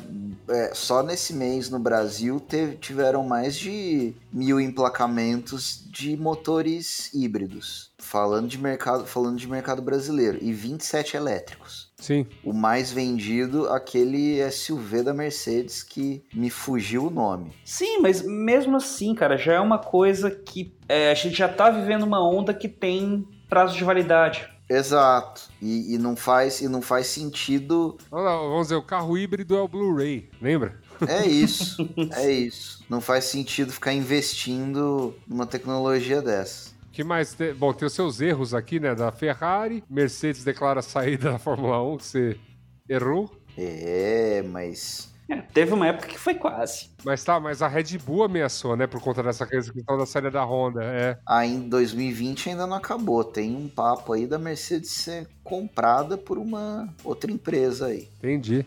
E, e, ano, e ano que vem McLaren volta a ser Mercedes, né? Então. Ó, aí, aí, aí tem um é, lance. É, McLaren vai voltar a ser grande ano que vem. Vai ter uma duplinha boa, Ricardo e Norris, vai ter motor Mercedes. Chegou o ano? Chegou o ano, Gabriel? O ano da McLaren no Brasil? Acho que não. Só volta a ganhar com, com quando não tiver uma montadora ganhando ali. É um esporte injusto. Mas enfim, acho que a audiência cai muito quando a gente começa a falar de Fórmula 1 não, eu vou fazer só mais uma última previsão então de Fórmula 1, a gente já passa para os esportes. Alonso não continua em 2022. Eu também acho. Concordo Ele vai voltar para onde mesmo? Renault. Para Renault, né? Ah, é. Aliás, vocês viram o documentário dele da Amazon? O documentário. O documentário é. do Alonso ou da McLaren? Do Alonso. Tem um do Alonso. Bicho, eu tenho um asco tão grande dele. É um, é um moço. É um moço que precisa se mostrar. Tá e certo. você percebe que as produtoras espanholas não são boas. Bom, maravilhoso é que, enfim, né? Lewis Hamilton, né, com se tornou, né, o, este ano com todos os números que ele alcançou, o GOAT, né, o greatest of all time. Cara, esse ano foi um ano bom para que quem voltasse a curtir Fórmula 1 voltasse a assistir, cara, que Lewis Hamilton foi uma foi um exemplo de piloto, um exemplo de pessoa. E desfilou, Eu... né? Confesso que eu confesso que eu até me arrepio. O menino é bom. Então, você vê que os outros se esforçam. Que, tipo, o, o Max Verstappen é, é, bom piloto, tá tentando fazer o máximo que dá com o carro inferior. E eventualmente se, tipo, se coloca entre as duas é, Mercedes. O Valtteri Bottas não é mau piloto, né? Tipo, é um piloto é, bom, assim, bom, de regular para bom, né? Mas o Lewis Hamilton sobra, né? Ele é muito bom piloto. E é. merece Cada, é, Cada ponto que ele ganha. O cara é. Ele pegou um esporte completamente elitista, talvez o, o, mais elitista de todos, né? A melhor maneira de se tornar milionário na Fórmula 1 é ser bilionário, porque é um, é um poço de gastar dinheiro. O cara foi lá e, e, e construiu uma plataforma e felizmente é, é, um, é uma voz é, ativa e relevante aí e usa a plataforma que ele conquistou ali para questões relevantes. Sim, sim. Tá, é, é, realmente legal, né? Ser contemporâneo, né? No caso, de tipo, é, poder ver. Sim, ele passou a ser passou a ser legal ver ele ganhar. É, não, é, é, é, é bem legal mesmo. E é. ou, ouso dizer que acompanhar a Fórmula 1 do Brasil, depois, quando ficou sem piloto brasileiro, acabou ficando mais interessante. Agora vai ter um de volta. Por uma corrida. Corridas. Por uma Duas, corrida. né? Uma? Achei que ele é, durava mais, porque a mãozinha queimada do, do rapaz não ia curar. Ele já tá pegando peso na academia. Entendi. Então ele, volta, ele volta para se despedir. É verdade, né? Bom, que mais temos? Mais nada, né? Bom, Fórmula 1 é isso, né? Previsão, suas previsões é Mercedes, Lewis Hamilton de novo. Eu botaria a McLaren aí em pontuações melhores do que conseguiu esse ano. Não foi tão ruim, mas pode então, ser melhor. Então vou, vou chutar. McLaren é, em terceiro lugar ano que vem. É, esse ano já tá, já tá em terceiro. Então, mas a Red Bull vira uma incógnita pro ano que vem, né? Ah, vai, vai ser o último ano de motor Honda. Ah, vai ter Honda ano que vem ainda. Vai, Acho vai. que já saía. Não, é, um, é, uma, é uma interrogação para 2022, ninguém sabe. Estão falando de ter o próprio motor, estão falando de Volkswagen. Não, é... cara, Volkswagen meio você pode esquecer pra Fórmula 1, cara. Cara, Volkswagen tomou aquela. aquele golpe incrível no Dieselgate e voltou tudo dela, até setores divisões esportivas para elétrico. É, eu não sei não, cara. Talvez os americanos voltando pra brincadeira, as Chrysler, Ford. Na Ford também tá mal da perna, cara. Mas eu, eu, eu que eu acho que a única empresa louca o suficiente para gastar dinheiro com motor híbrido nessa altura do campeonato seria a própria Red Bull comprando o espólio da Honda. Passa o ano que vem falando, então me explica aí como é que vocês fazem. Aí eles aprendem, aí em 2022 assumem a fábrica. É, enfim, Fórmula 1 sempre, é sempre aí um, um carrossel de emoções. E agora para que a maioria das pessoas considera como esportes, de fato. Tá, é... é Futebol, temos uma previsão acertada do Yasuda sobre aumento da presença de técnicos estrangeiros. É, mas é que é isso, o Brasil adora uma moda. Contratou um monte de técnico estrangeiro no começo do ano, demitiu um monte de técnico estrangeiro no começo do ano e já recontratou de novo. é verdade, pô. Cara, é, essas é coisas o, são engraçadas é, do Brasil. É o, é o intercâmbio. A gente exporta jogador e importa técnico. Por enquanto, a balança, tá, o superávit tá positivo. Até, até, que, até que um time faça realmente muito sucesso com alguma outra fórmula. Então, por exemplo, o São Paulo este ano pode ser que ganhe o brasileiro. E aí vai, vai ter outra moda. Mas assim, se emplacasse um, um, um, time que fosse realmente muito bom, ganhasse brasileiro, fosse muito bem na Libertadores e tudo mais, aí ia ser essa nova moda unânime, que foi o caso do Flamengo ano passado. As últimas dessas, teve o caso, acho que emblemático, que é o Corinthians campeão de 2017, que inventou a moda do técnico interino vencedor. Então todos os times passaram a preparar os seus interinos para assumir o time. Quantos ainda são técnicos hoje em dia? Então é, é problemático isso, assim. É... Mas enfim, vai continuar acontecendo. O técnico estrangeiro é uma realidade. Tem alguns realmente que são acrescentam muito ao espetáculo do futebol, né? Tem outros que, putz, leva tempo para se adaptar. O futebol aqui é reativo. Você precisa apresentar resultado em poucas rodadas. Aí vai dar errado, entendeu? Mas por hora não há vento nenhuma nova moda no futebol brasileiro. Ano que vem conversamos. Ano que vem conversamos. Voltemos a isso a gente pode fazer um, uma futura perspectiva pré-temporada. Pré-temporada, é, ia ser bom, né? Pré-olímpica. Pré mesa, mesa, mesa redonda. É, falando em pré-olímpico, vamos é, apurar as únicas previsões de menino Robinho, que ele acertou que Brasil não venceria o pré-olímpico classificatório, mas errou que Uruguai se classificaria. Verdade. Classificou-se Brasil e Argentina, mas o Brasil ficou em segundo. Aí nós temos as previsões aqui que já, já po podem ser erradas, apesar dos campeonatos não terem acabado, que é quem apostou em Santos vencendo a Copa do Brasil foi Giovana, Cadu e Thales erraram. O Cruzeiro será vice-campeão da Copa do Brasil 2020, errei. O Internacional vence a Copa do Brasil 2020, errei também. Corinthians vence o Brasileiro 2020, ainda tá em disputa, mas convenhamos, né? Errei. E o Independiente vence a Libertadores de 2020, você errou, Gabriel. Acho que Deixa eu vale o ver- comentário aí. E vê, peraí, que tem, e acho que tem mais, porque, peraí, deixa eu só ver aqui a, a lista da Libertadores. Não, eu, eu só gostaria de, do, do comentário justificando meu erro. Com placares expressivos de 0 a 5 no primeiro jogo e 4 a 0 no segundo jogo, Flamengo eliminou o Independiente nas oitavas de final. É, Esse Independiente, que é o da Argentina, Clube Atlético Independiente, acho que ele nem tava disputando a. Eu peguei, eu, eu peguei um time aleatório, eu peguei um time aleatório, sonoro aí. É, e é chutei. bobear, ou, que, ou que nem tava na Libertadores ou que caiu na primeira fase.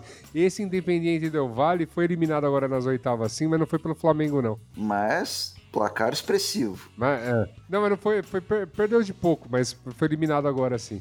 Cara, algum Aí, a- independente tomou uma lavada e E tá tudo bem, tá tudo bem. E vamos, vamos transformar o que o, o independente que o Gabriel queria nesse. Exato. E aí, e aí nós temos as Vocês que previsões po- que. é- Posso fazer um. Eu sei que, sei que a hora tá avançada, mas vocês, Bastante. conhe- vocês co- vocês conhecem a história do Esportiva versus Olímpia? Esportiva de Guaxupé, tá? Anunciar um, um presidente folclórico assumiu o time e prontamente declarou aí essa cancha internacional. Todo mundo se animou, né? Esportiva e Olímpia, que parece que foi um jogo que ocorreu no passado, enfim. Só que não era o Olímpia do Paraguai, era um Olímpia do Paraguai paraguaio. Chegaram passando fome, num ônibus quebrado. O jogo foi transmitido na TV, o estádio com iluminação noturna e tal, mas uma chuva torrencial. A bola não andava, a bola andava de lado. E no fim, esse cara que organizou o jogo, no fim, no fim tiveram que fazer uma vaquinha para ajudar os, os jogadores a voltarem para o Paraguai. E esse presidente ficou foragido durante um tempo. Cara, nunca haverá melhor história do amistoso que o Atlético Sorocaba, do então Reverendo Moon, foi disputar um amistoso contra a seleção da Coreia do Norte e entregaram pra eles camisas amarelas e calções azuis.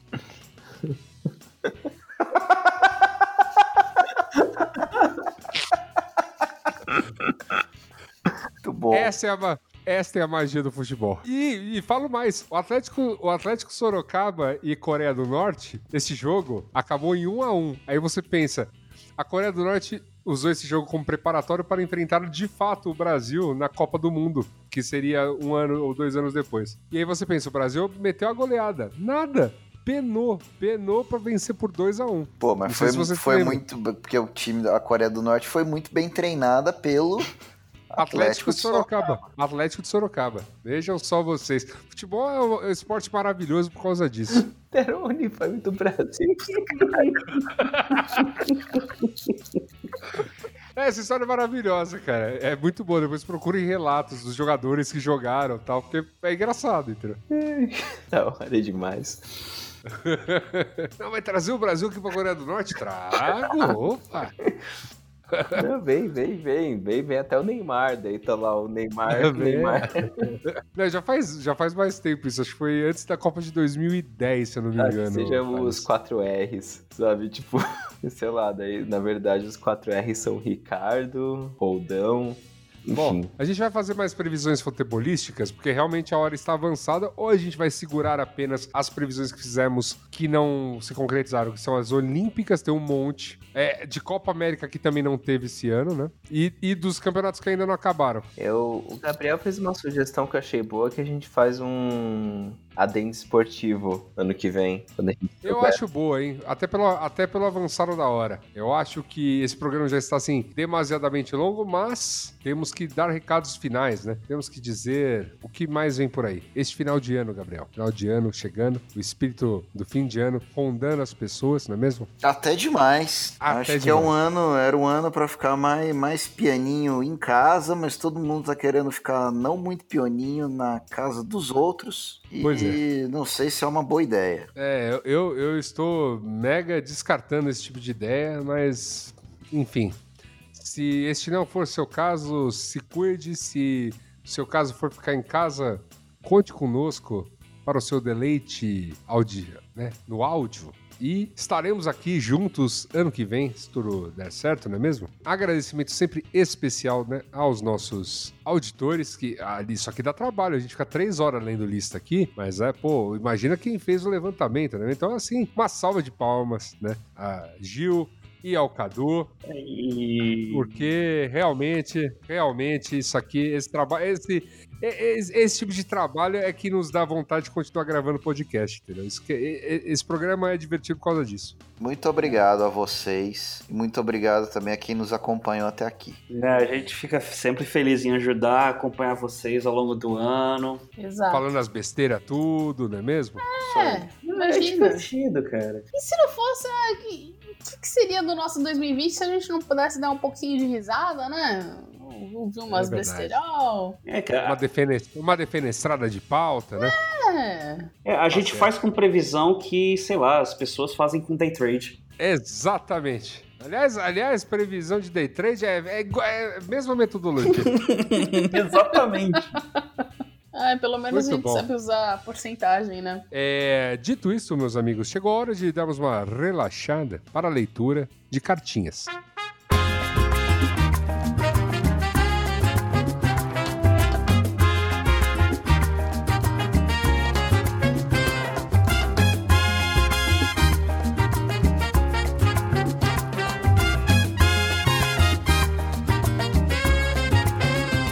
Cartinhas, Gabriel Prado, temos cartinhas? Temos, ou se temos, milhares e selecionamos duas aqui para ler no ar. A primeira é do Rodrigo Freitas, que nos escreve o seguinte: Olá, amigos mupoquicoquenses. Sou, sou Digo Freitas, ouvinte de longa data. Ao ouvir na introdução deste último programa sobre pequenos desgastes, a chegada breve de mais uma futurospectiva, percebi que Mupoca faz parte da minha semana há pelo menos uns três anos, se não mais. Então, primeiramente, agradeço por continuarem falando discutindo aleatoriamente por tanto tempo. E, olha aí, teve sua carta lida na futurospectiva, mal sabe ele. Esse ano de 2020, essa grande infinita semana mupóquica, que com certeza não vai acabar no dia 31 do 12, nos privou de tantos pequenos desgastes que o cotidiano ficou até meio sem sentido.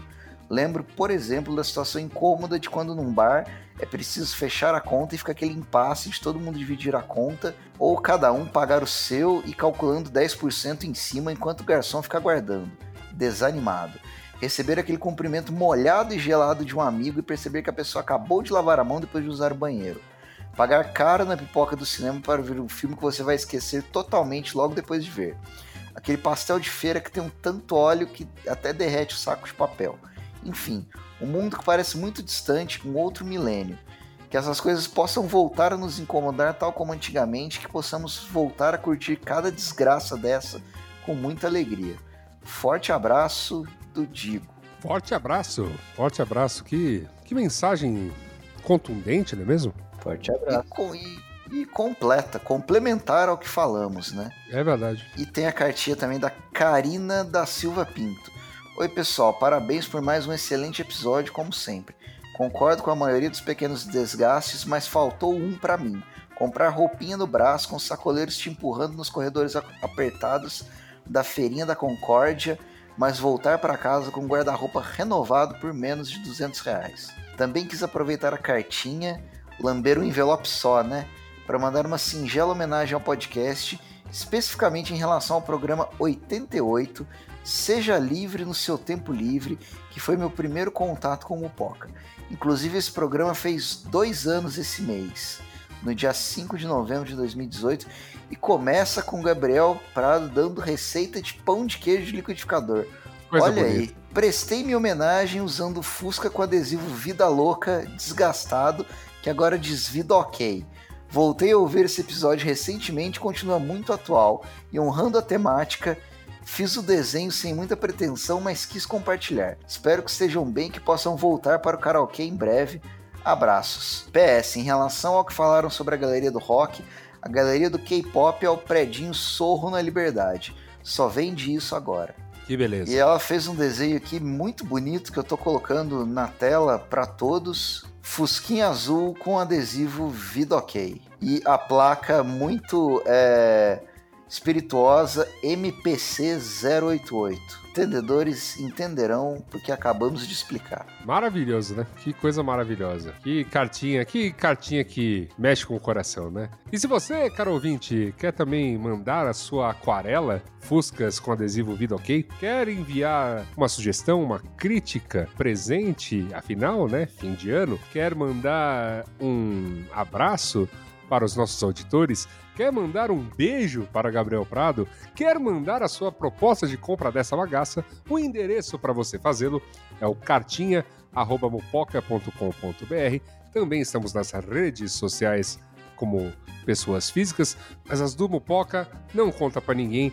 É um robô que fica ali tweetando o dia todo o que é Mupoca. E no caso do Instagram, posta a capinha da foto só para você saber né, que tem um programa novo. Muito obrigado novamente, meus amigos Gabriel Prado e Taricione, e os nossos auditores Giovana e Cadu. Estou muito feliz que pudemos fazer esta longa futurospectiva.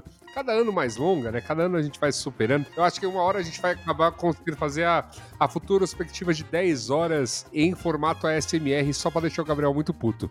É que, é que a cada ano fica mais evidente que o futuro é infinito. O futuro é infinito. No, no futuro tudo cabe, não é mesmo? Vamos sempre lembrar disso. Não cabe tudo no futuro.